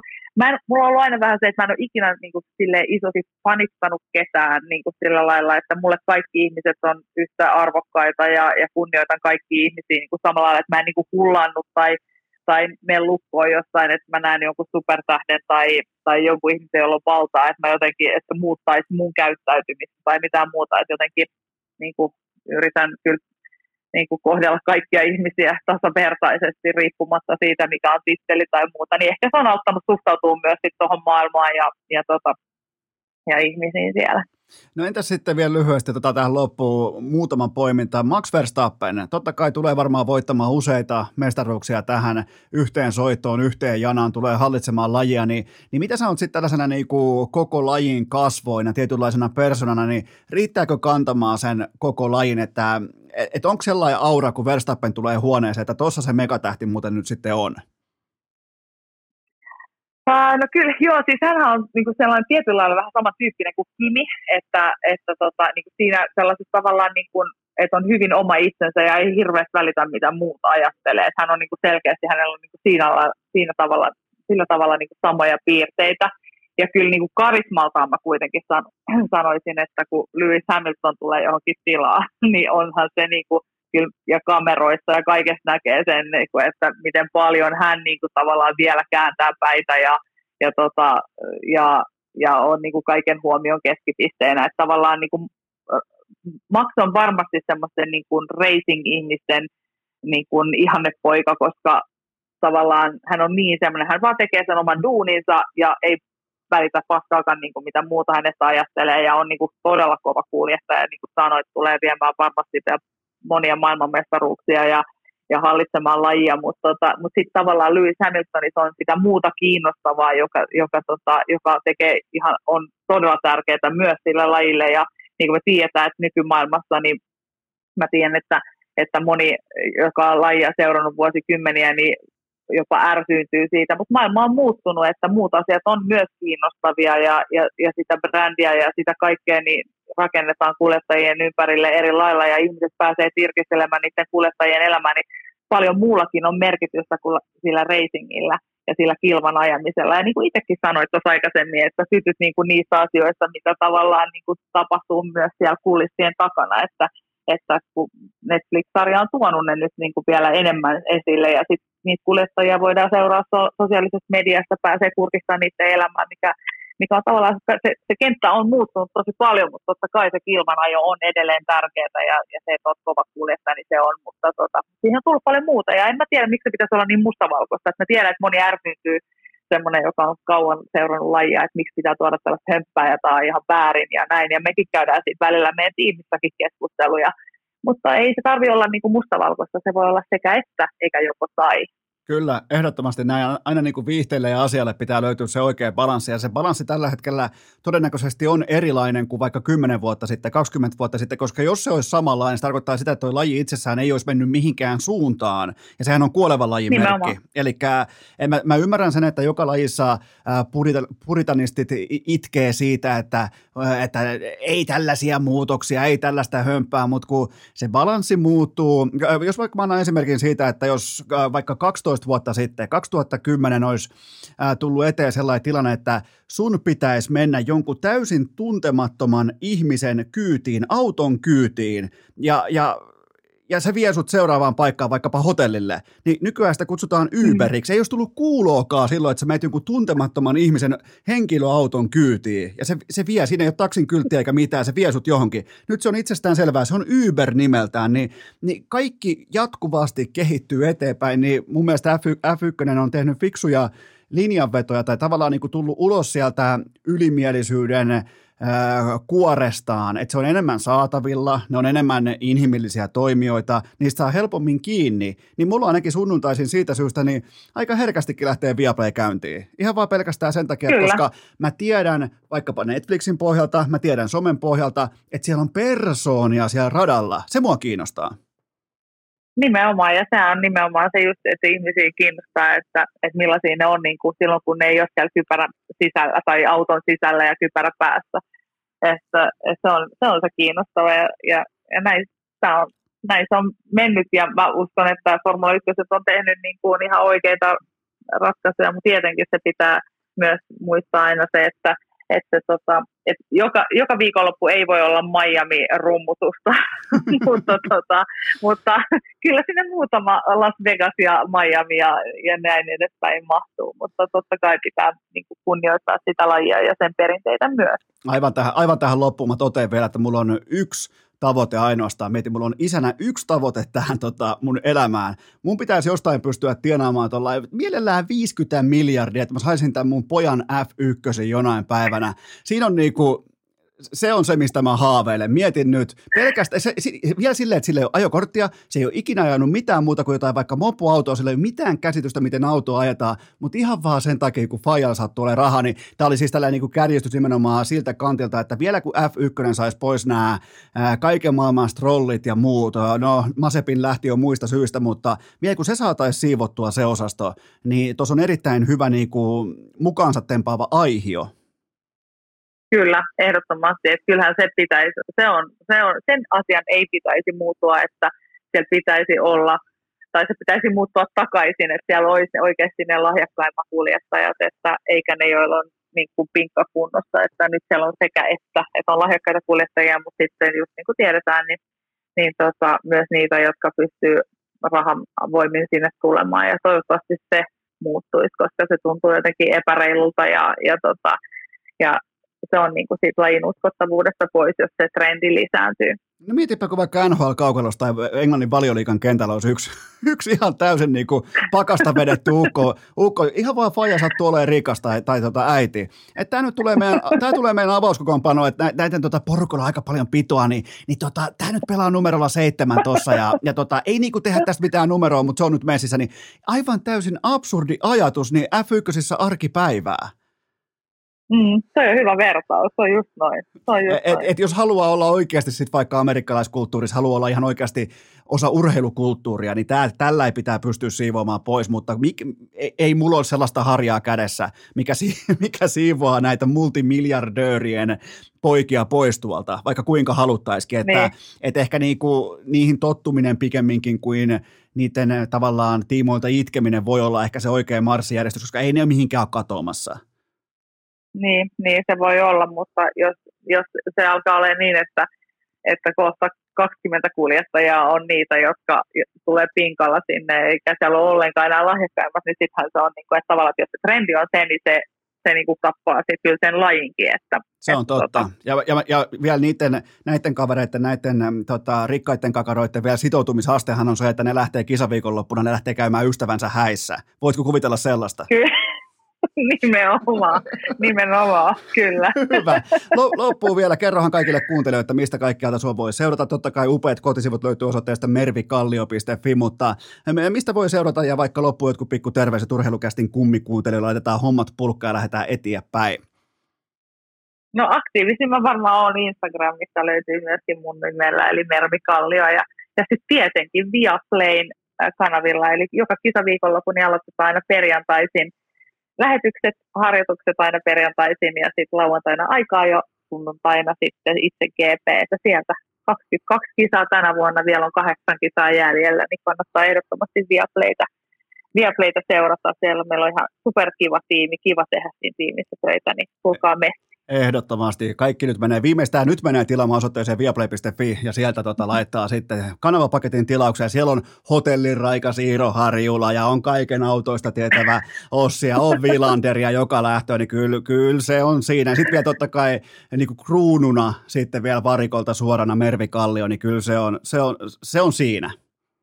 Joo, ja Niki ja Nikin, äh, Nikin upeat tulkinnat ja, ja tunteiden. Mun on pakko kehua vielä tähän loppuun selostajia, miten paljon mä arvostan selostajia, koska se on täysin, niin kuin, käsi, sä et voi käsikirjoittaa ikinä mitään, sä et voi otelua, kisa, ää, osakilpailua, sä et voi niitä ikinä niin kuin, käsikirjoittaa etukäteen, sä voit valmistautua, mutta sitten voi jotain täysin yllättävää tapahtua ja siihen pitää reagoida niin salaman nopeasti, niin mä oon niin kuin, aina joka kerta vaikuttunut, kun mä kuuntelen selostajia ja niin kuin, arvostan sitä duunia ihan valtavasti, että se on, se on, on kyllä, ihan se on, se on, se on kyllä tietyllä tapaa vähän sellaista niin kuin reaktiivista improvisaatioteatteria, että, että se juoni kehittyy kyllä. jatkuvasti sen mukaan, mitä TV-näyttö tai sitten live-tapahtuma sulle al- antaa, ja, ja ne on ne palikat, mistä tehdään se sitten se niin kuin lopullinen formaatti, jota kutsutaan selostamiseksi, niin, niin se, on, se, on, se on kyllä, se on talenttia, se on taitoa ja se on ennen kaikkea helvetin kovaa työtä.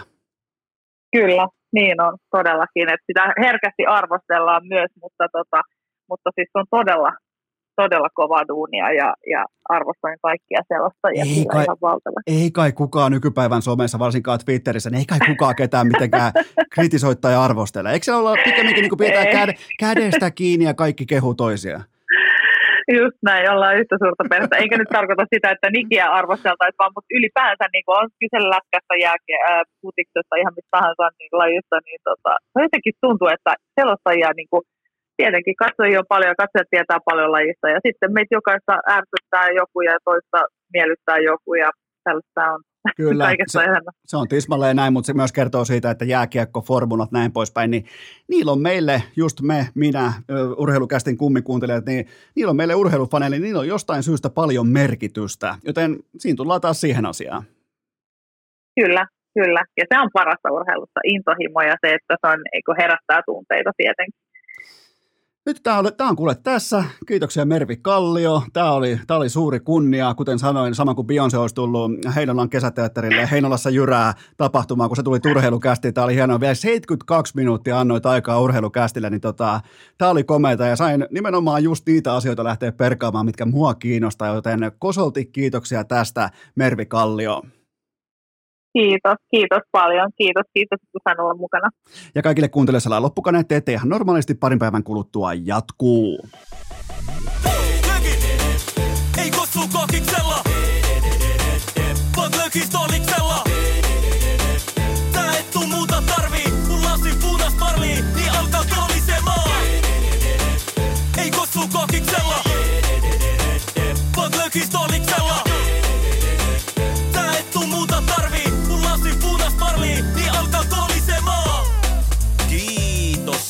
että olette pysyneet pykälässä tähänkin asti.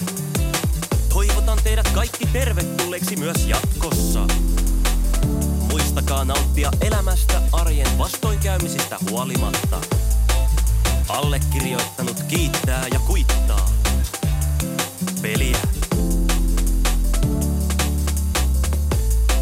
Oliko tämä jo tässä?